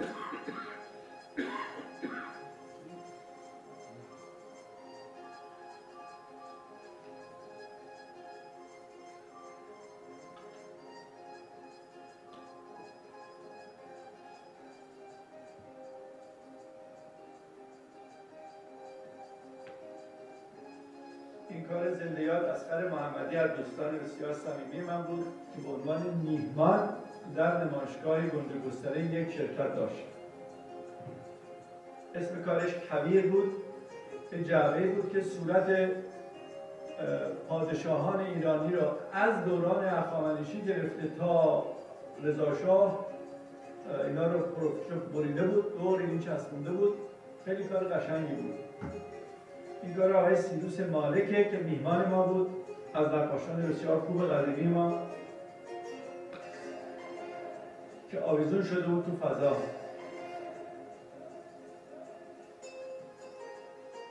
ما دقت بفرمایید در سالهای 1353 و 54 کانسپچوال آرت به این شکل در ایران معرفی شد.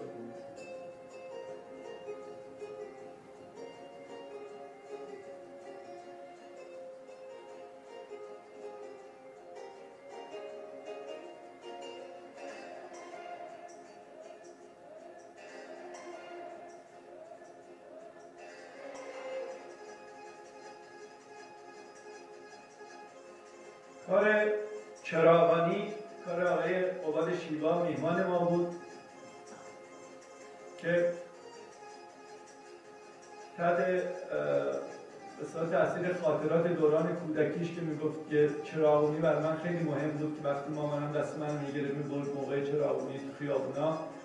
اون فضا رو بیان کرده بود. چابه های مرتضی ممیز که یادش بخیر که همه اینا رو به کمک برادرش من خودم آویزون کردم به سر این همکاری بین ماها خیلی جذاب بود و خیلی جالب بود. این گروه چقدر منسجم بودیم. ممیز وقت نداشت بیاد بنده گفتم با کمال این کارو می‌کنم و تمام اینا رو از سقف آویزون کردیم ما.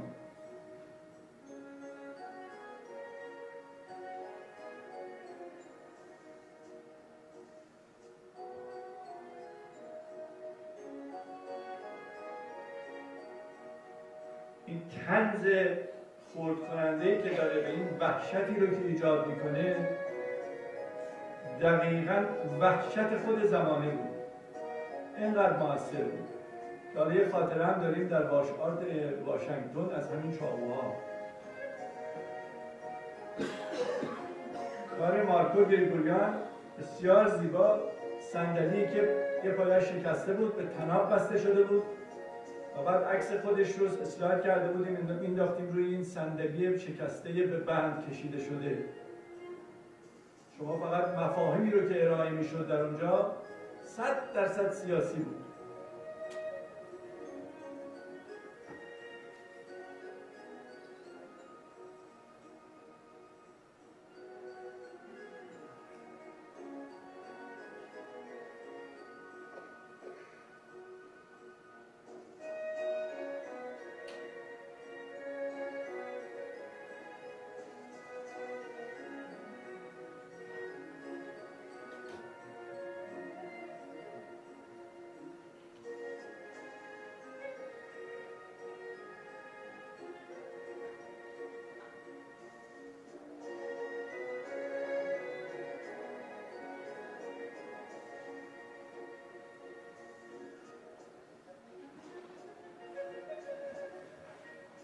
دریابگی که نقاشی های فیگوراتیو کبیر می‌کشید در اثر کار و صحبت و بحثی که ما با هم داشتیم در جلساتمون مجسمه های ساخت از جام های برنجی که کارهای بسیار زیبایی. اصلا به یک نگاه بسیار بسیار نو و تازه رسیده بود تأثیری رو که این گروه اول در خود ما داشته بود و بعد تأثیری رو که در جامعه و به خصوص روی جوانای هنرمنداش این نظیر بوده و این اون تاریخ نانوشته است. این است که باید تحلیل کشیده بشه بررسی بشه و این اتفاقات اتفاقات کوچکی نیستن.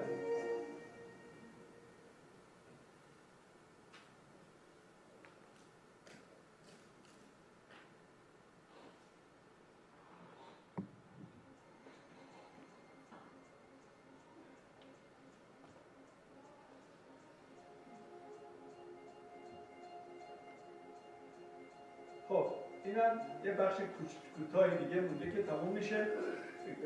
گنج و گستره دوست که در گالری سامان.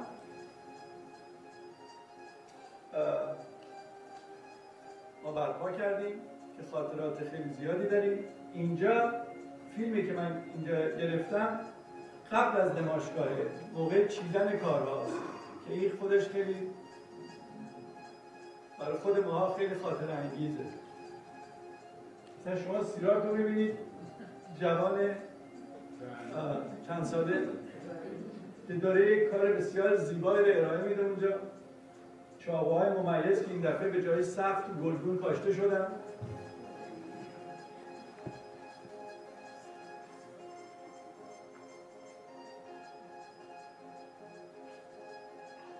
مارکو سیراک مارکو ممیز. دریابگی یک مجسمه از پرچم امریکا به تنز ساخته بود که واقعا شاهکار بود.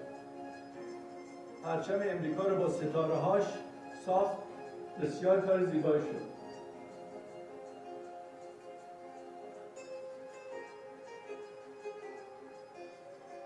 دوستان دارن حملش می‌کنن.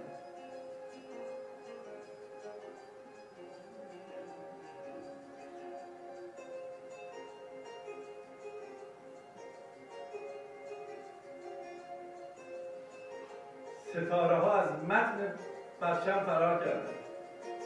این هم کار گره من کار مجسمه خیلی بزرگ. به نام گره.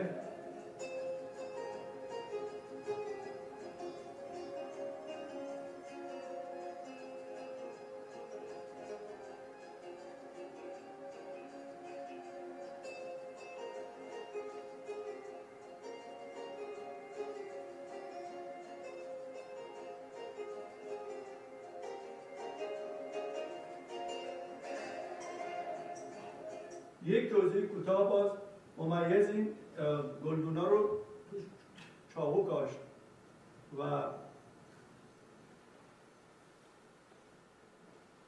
اون موقع 25 سال هنر ایران بود مثل اینکه جشن می‌گرفتن.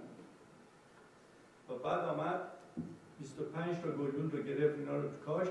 یک دونه از این گلدونا رو طلایی کرد و بالاتر از همه گذاشت. اونا پایین بودن رو گذاشون بالا. و همین سادگی رفت به ساواک ولی چون اونها هم گوشی دستشون بود زیادم حرف نبودن خب سینجیم که آقا یعنی چی؟ شما طلایی و چاقو بالا گذاشتی منظورتون چیه؟ و هر نمی‌دونم که ممیز بیچاره چجوری از گیر غذایی در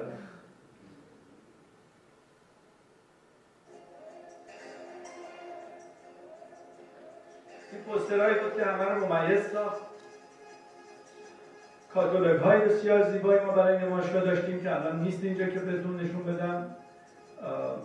که اینا به یادگار موندن همشون پیش خود من تو آرشیو منه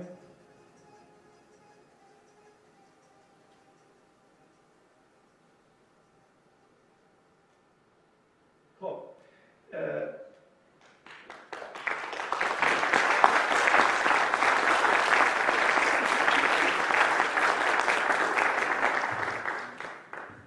دوستان عزیز حرف خیلی زیاده امشبم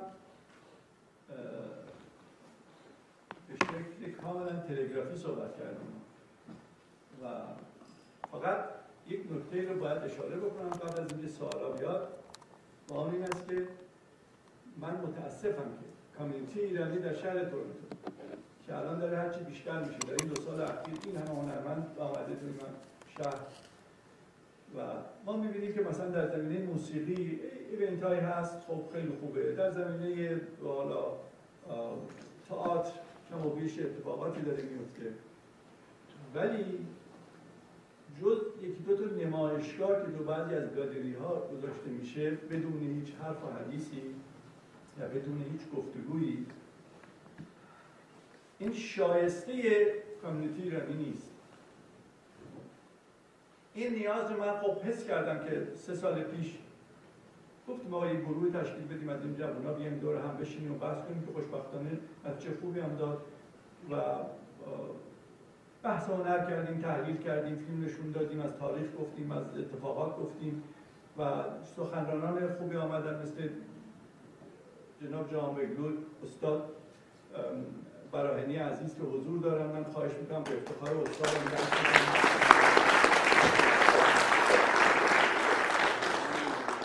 و سایر دوستان دیگه که من الان نمی‌بینم فقط این دوتا چون می‌دونم هستن میبخشید اگر اسم می‌برم.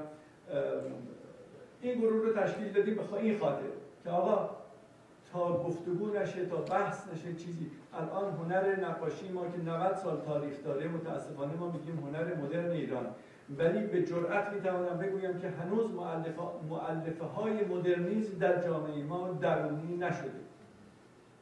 فقط به علت اینکه گفتگو نشده نقد نداشتیم منتقد نداشتیم بحث گفتگو نشده.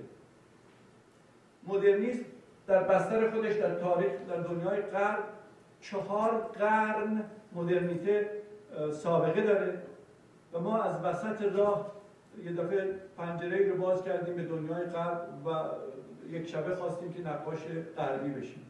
و اینا باید به بحث و گفتگو گذاشته بشه. اینا باید به نقد کشیده بشه که یک نقاش ایرانی چگونه بایستی از از هنر مدرن که در دنیای غرب در بستر خودش به وجود آمده ما در بستر خودمون چگونه با او رفتار کنیم؟ اینا بحث است. حالا جامعه ایرانی اینجا متاسفم که راجع به هنرهای تجسمی اصلا خواب خواب. نمی‌دونم یعنی چی خب به چه دلیل؟ این همه نقاش و گرافیست و عکاس و فیلمبردار رو نمی‌دونم فلان تو این شهر ریخته. هیچ اتفاقی نمیافته. چرا؟ این یه چرایی است که شما باید جواب. به من در خدمتتون هستم با یک دنیا حرف حدیث دیگر.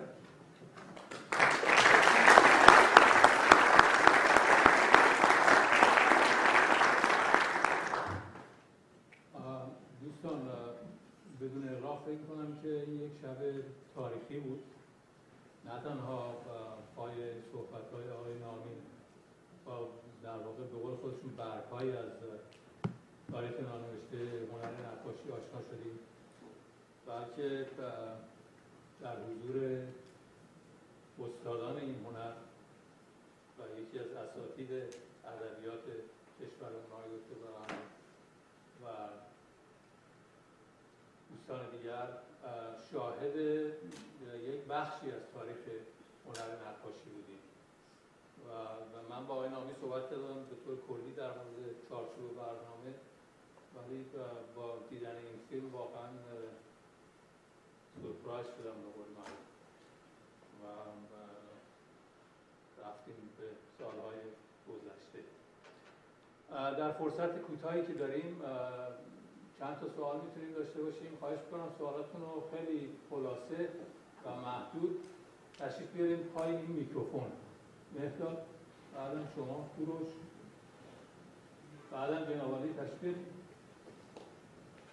خیلی خلاصه که بتونیم سوالای بیشتری رو بگیریم و از باقی مونده وقت استفاده کنیم.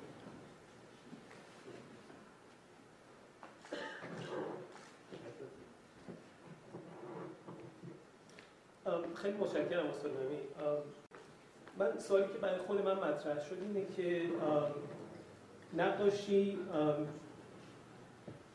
در کنار دیگر هنرهای دیرینه فرهنگ ایرانی مثلا در کنار موسیقی شعر و اینا از هنرهای بسیار با تاریخ بسیار بزرگی مطرح میشه. بله. حالا سوالی که برای خود من مطرح شده اینه که در مقایسه نقاشی با دیگر هنرهای ایرانی مثل مثلا شعر می‌بینیم که توی شعر یه تحول بزرگی آغاز شد. به عنوان مثال از رویارویی کامل با سنت آغاز شد. کم کم شعر نیمه کلاسیک یا شعر نیمایی شکل گرفت و در ادامه تحول خودش مثلا به شعر شاملو و شعر سپید رسید.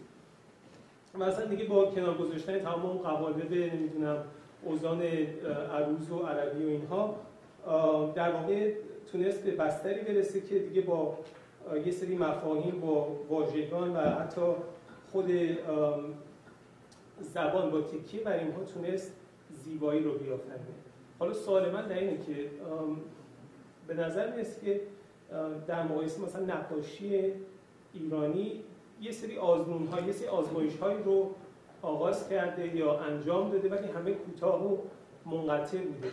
و به نظر می‌رسه که هیچ نتونسته به یه تحول عمده ای توی نقاشی خط بشه. سوال من اینه که اگه می‌تونید در مورد یه توضیح لطفا من ببینید اینا همزمان با هم حرکت کردن دیگه. همونطور که من خیلی خلاصه خدمتتون گفتم زمانی که یک پنجره باز شد به دنیای غرب همه توش نگاه کردن. شاعر و ادیب و رمان‌نویس و نقاش و همه اینا به هر حال تحت تاثیر دنیای غرب قرار گرفتن.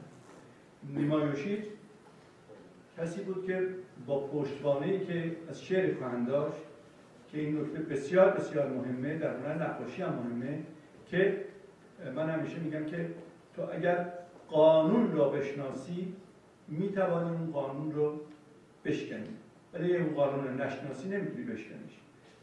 و نیما به خاطر اینکه با شعر کهن خودش رو ساخته بود و در حقیقت آگاه بود در نتیجه با نگاه به دنیای غرب و تحت تاثیر دنیای غرب به اتفاقات و رویدادهای غرب تونست کاری بکنه که واقعا تاثیرگذار بود و ماندگار شد و یک به اصطلاح پدیده رو به وجود آورد. بله حرف شما درسته. در شعر منم معتقدم. آنطور که در شعر ما در شعر نو ما به اصطلاح راه مشخصی رسیده ایم شاید در نقاشی نرسیدیم که ما نشد. من می‌خواستم راجع به سرقاخانه همین بحثو بکنم. که سرقاخانه قرار بود که به یک مکتب ایرانی تبدیل بشه جهانی که دنیا رو تسخیر بکنه. ولی متاسفانه به دلیل اینکه این دوستان روبنایی عمل کردن بعضیاشون نه همشون و از موتیف های پیش پا افتاده و دستمالی شده سنتی و ایرانی و اسلامی استفاده کردن در نتیجه نقض کردن و ترد کردن اون سنت رو و اون هویت اصلی رو. در نتیجه قبول دارم. ما اونطوری که در شعر مخصوصا در شعر توانستیم که معلفه های نوگرایی رو بهش بیشتر بپردازیم و مسیر معینی رو داشته باشیم در نقاشی کمتر شده. اما امروز شما جامعه امروز یکی از بحث های مهم بنده که انشاءالله در یه فرصت های دیگه نمی‌دونم کی خواهد شد؟ جریان الان هنر معاصر ماست. در ایران در ایران کنونی وحشت زده منهدمه که همه چیز داره نابود میشه. شما ببینید که نقاشان ما دارن بیداد می‌کنن. این جوان دارن بیداد می‌کنن. و طبیعی است. تاریخ هم میگه. هرچی فشار و زور و خفقان زیادتر میشه خلاقیت قویتر و بالاتر بوده و من معتقدم که هنر تصویری ما مخصوصا نقاشی ما امروز که دارم با شما حرف می‌زنم شاید داره تنه می‌زنه به بقیه هنرهای دیگه. کاریکاتور. حالا کاریکاتور. استادان سلامت می‌کنم. بسیار استفاده کردم. طبق معمول از صحبت های شما باعث میشه که راجع به چیزی که من اصلا تخصص ندارم مجبور باشم سوال بکنم. و حضورتون ارز کنم که چند سال خیلی کوتاه داشتم نه سه تا اگر اجازه چون خیلی کوتاه موقعی که شما صحبت فرمودید در مورد ارتباط با غرب صفویه رو به عنوان مبدع ارتباط با غرب ازش بسته بود. صفویه رو به عنوان مبدع ارتباط با غرب صحبت کردید بعد به قاجاری پرداختید و زمان ناصرالدین شاه یک گسلی به نظر من اینجا بود. آیا در مدت چون حدود یک قرن میشه در اون مدت آیا هیچ گونه ارتباط فرهنگی با مغرب زمین حالا در زمین نقاشی خصوص نبوده یا اینکه بر حال جای جایی مکتوب نشده؟ سال اول این بود. دوم به دانشگاه خودتون اشاره کردید مدرسه بوزا در دانشگاه تهران. فرمودید که ضمن اینکه اسمش بوزا پاریس بود یعنی کوریکولومش از اون می‌گرفت. اما خب استادان ایرانی و مثلا استاد قطب حیدریان این رو طراحی می‌کرد و کار مدل رو به شما اجازه نمی‌دادن. تا چه مدت این حالت ادامه پیدا کرد و با چه مکانیسمی این تغییر کرد که دانشجویان تونستن اون هنرهای مدرن را بیاموزن سومین مطلب چون مورد مدرنیست گفتین هنوز علمان های مدرنیست در نقاشی ایران نیومده. ضمن اینکه ما جامعه آسیایی هستیم پس ببینم در بقیه جوامع آسیایی هم همینطوره یا ما به نسبت عقبتر یا جلوتر هستیم؟ ممنون. متشکرم. سوال بسیار زیبایی است. من ابتدای عرایزم به خاطر زیر وقت که قبلا هم با جناب حریری صحبت کرده بودم که قرار بود 45 دقیقه من حرف بزنم گفتیم ما تو 45 دقیقه این حرفی که من می‌خوام بزنم در 48 ساعت هم کمه. حالا 45 دقیقه چی من اینا درس گرفتم. ما تو به از صفویه که چون آغازگر این قضیه بود من تاکید کردم به صفویه ولی بعد ادامه اینها در دوران زندگی در دنیای افشاری هم شده ترتیب که میاییم به قاجاریه می‌رسیم و در قاجاریه خیلی اتفاقاتی میافته که اینا همه خیلی خلاصه بیان شد.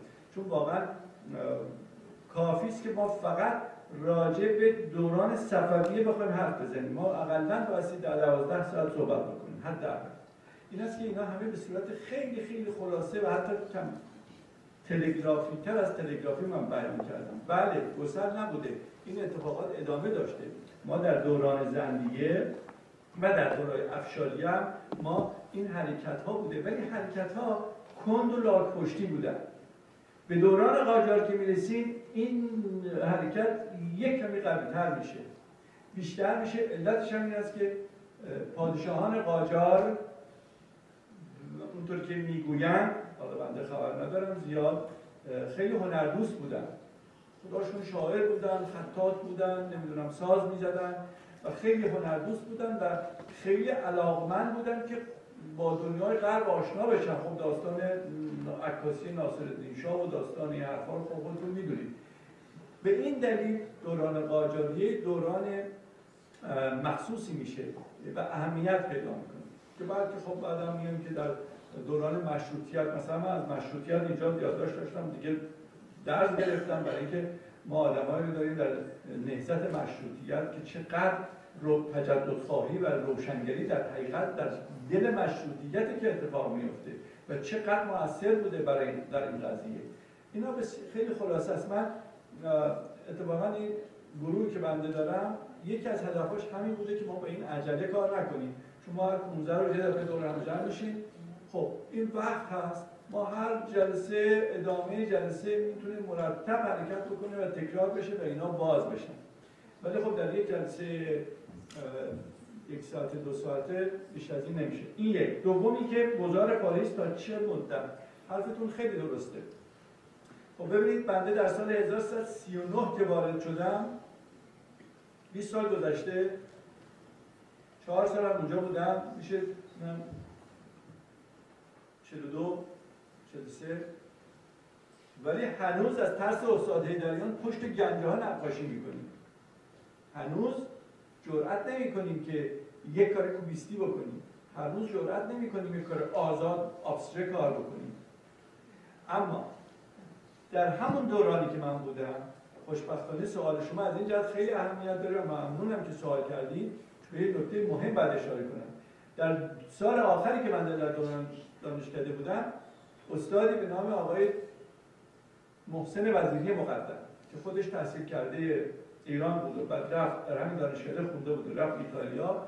در ایتالیا هم درس خوند از نقاشان درجه یک و استادان درجه یک هنر مدرن بود و بعد آمده بود تازه شروع کرد در دانشکده هنر زیبا به عنوان پارت تایم کار کردن.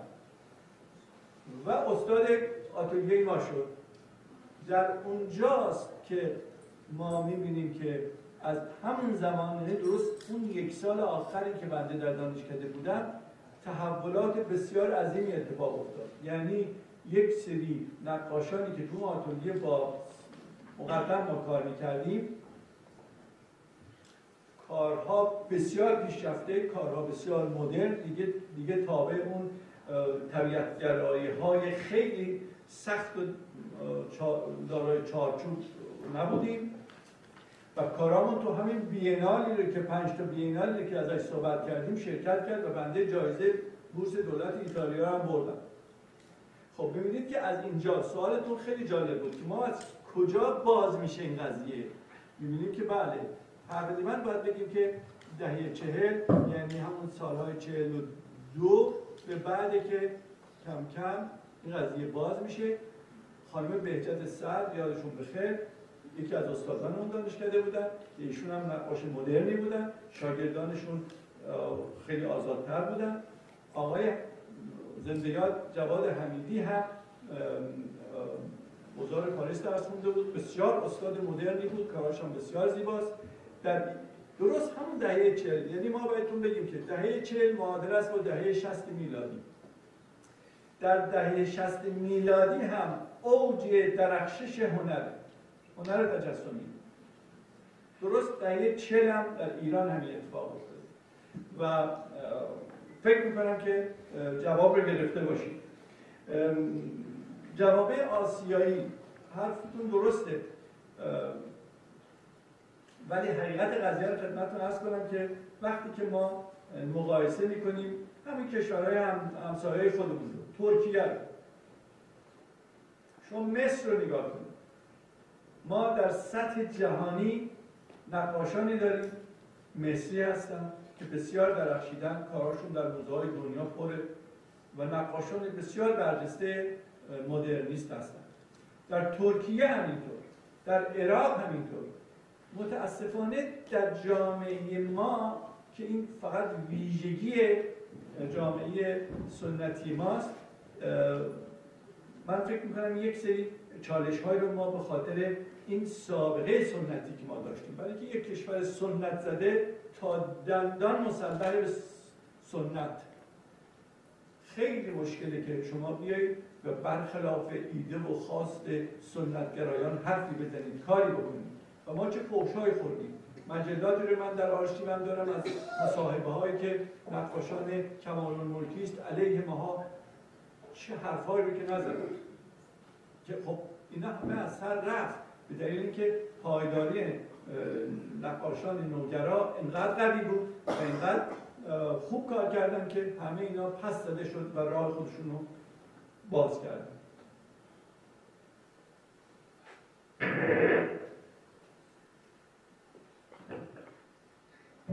خیلی استفاده کردیم.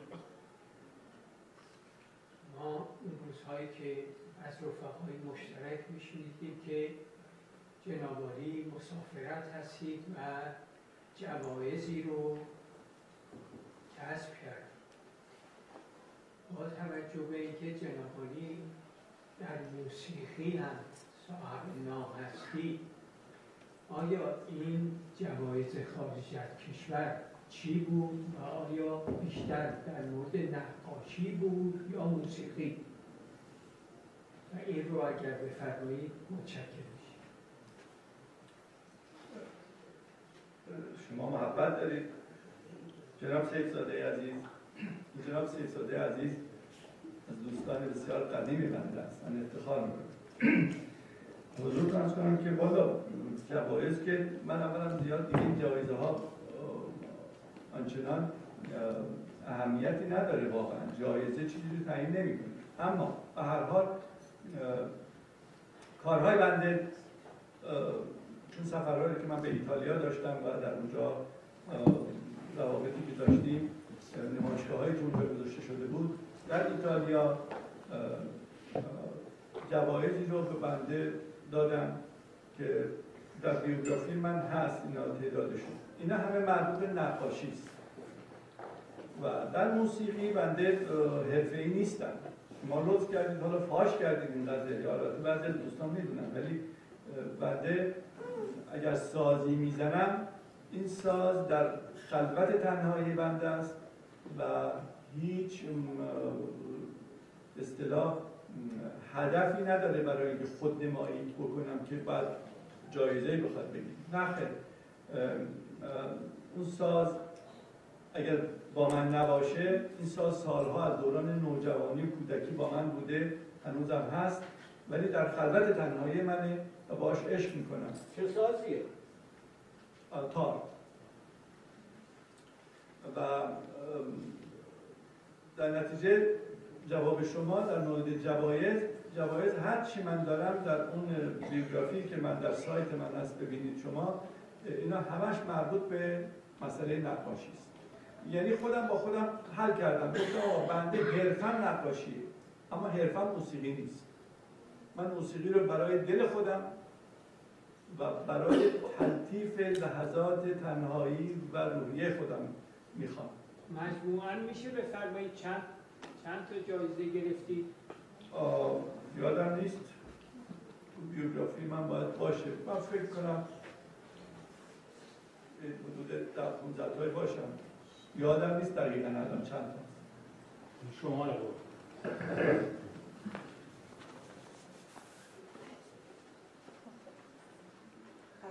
من توی بخش ابتدای صحبتتون. یه مثلا مشکلی برام پیش اومد. اون تیکه که شما فرمودین که وقتی که کمال الملک فرستاده شد به خارج که درباره نقاشی مثلا غرب تحقیق کنه. و دیگه جواب در واقع نگارگری ایران جوابگوی به دلیلش این بودش که نگارگری ایران جوابگوی اون جامعه نبود. و شما اون به تصویری که از کار آقای ملک و رو نشون دادین و اون سایه های سیاه اون به شجاعت رو توی مثلا به کار بردن اون سایه ها من یه لحظه واقعا تصویر از شاهنامه دموت اومد تو ذهنم که حتما شما می‌دونید می‌شناسید درگیری یه گاوه و یه شیر که اون تیکه گاو کاملا سیاهه و با شجاعت کار شده و بسیار زیباست. و این خب خیلی قدیمی تر از کار آقای ملک و است و تصاویر دیگه ای که در ارتباط با کاربرد پرسپکتیو توی نگارگری ایران که توی شاهنامه شاه خیلی زیاده که ما می‌بینیم اصل از پشت کاملا پشت نشون دادن کشیدن با مهارت تمام. یا از جلو آدم ها هم همینطور و حتی ساختمونا و شاید بعد نباشه که اشاره کنیم که فلسفه‌ای که به اصطلاح هنرمندای اون دوره برای به کار نبردن پرسپکتیو و دوری از پرسپکتیو داشتن شاید به این اشاره کنیم بعد نیست. شاید به خاطر اینکه کم کم این فلسفه کم رنگ شده بود و به اون نتیجه رسیده بودن که حالا باید اصطلاح کپی غربی بکنیم که رئالیست غربی رو توی کار مثلا پیاده کنیم. چون توی ساختمون هم می‌بینیم که کاملا با مهارت تمام توی همون شاهنامه شاه تماسب به کار برده شده. پرسپکتیو و خیلی زیبا.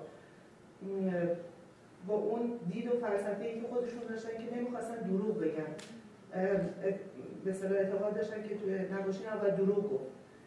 تصویری که دور میشه کوچیک به خاطر خطای دیده و در واقع کوچیک نیست. ما کوچیک میبینیمش. کمون که بریم جلو تصویر رو هم سایز در واقعیش می‌بینیم.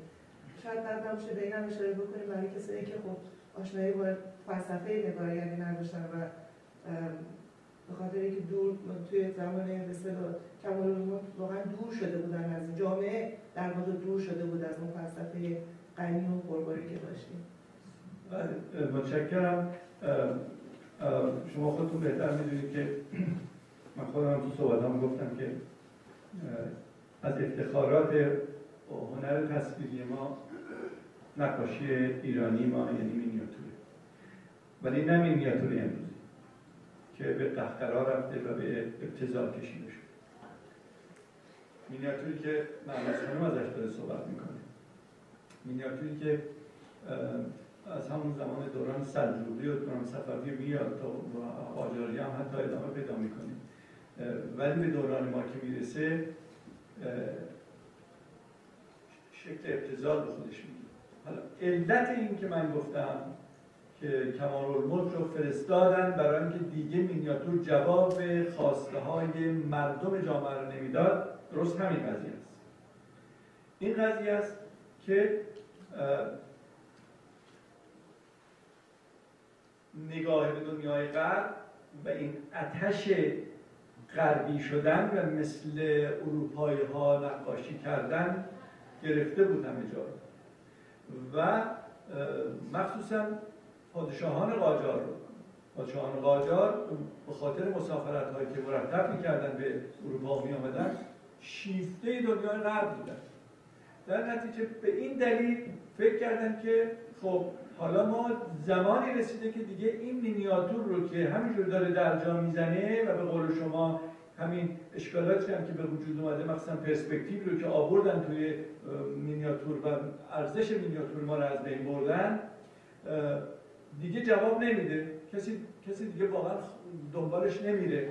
گفتن حالا آقای کمال شما برو دنیای غرب چه خبری بیشتر بردار بیاد. که این اتفاق افتاد. نه هنر مینیاتور ما. من بارها گفتم چندین سال دارم میگم که متاسفانه مینیاتوریستای ما بایستی تحقیق و پژوهش بکنن و همت بکنن برای اینکه دنیای مینیاتور رو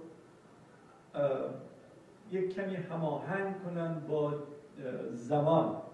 این عنصر زمان در مینیاتور ما جاش کمه. خیلی این کارا رو کردن. همین الان هم خیلی از نقاشان مدرن ما که اسم می‌برم یک کارهای عوضی می‌کنن. میگن که آقا ما داریم همین کار می‌کنیم. داریم مینیاتورمون رو مدرنش می‌کنیم.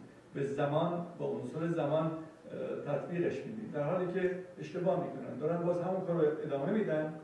فقط زمینه ها رو برمیدارن یه سری کارهای گرافیکی مدرن می‌کنن فکر می‌کنن نقاشی مینیاتورشون مدرن شده. این بحث بسیار مفصلی است که جا داره خیلی راجبش حرف بزنیم که چرا نه تنها مینیاتور چرا سنت ها جواب خواسته های مردم زمانه رو نمیده؟ و چرا باید بسیاری از سنت ها رو ریخت به سطح آشغال و بعضی هاشون رو که به اصطلاح پویا هستن جنبه پویایی درشون هست آتشی در زیر خاکستر دارن اونها رو ازشون استفاده کرد و اونها با اونها حرف نو زد که مورد پذیرش مردم جامعه باشه. وگرنه تا ابد ما بشینیم افتخار بکنیم به اینکه ما رضا عباسی داریم ما کمال الدین بهزاد داریم ما نمی‌دونم محمد زمان داریم. ولی این جوون تو خیابون اینجا اصلا نگوش به حرف شما میده نه نمیره نگاه کنه. ولی اگر روزی شما به عنوان یه مینیاتوریست آمدید کاری ارائه دادید با بهره از فضای روحانی و زیبا و خیال پردازی های مینیاتور که یکی از ارزش های مینیاتور ماست آمدی و کاری کردی که مردم امروز جامعه رو چشمش رو جذب کردی و بهش به اصطلاح این ارزش های هنر مینیاتور رو منتقل کردی اون موقع میگیم بله آقا. این حالا مینیاتور داره مطابق با زمان حرکت می‌کنه. این بحث بسیار طولانیه. متشکرم از سوالتون. خانم آقای متاسفانه ما وقتمون تمام سپاس فراوان از استاد نامی. با تشکر از حضور شما.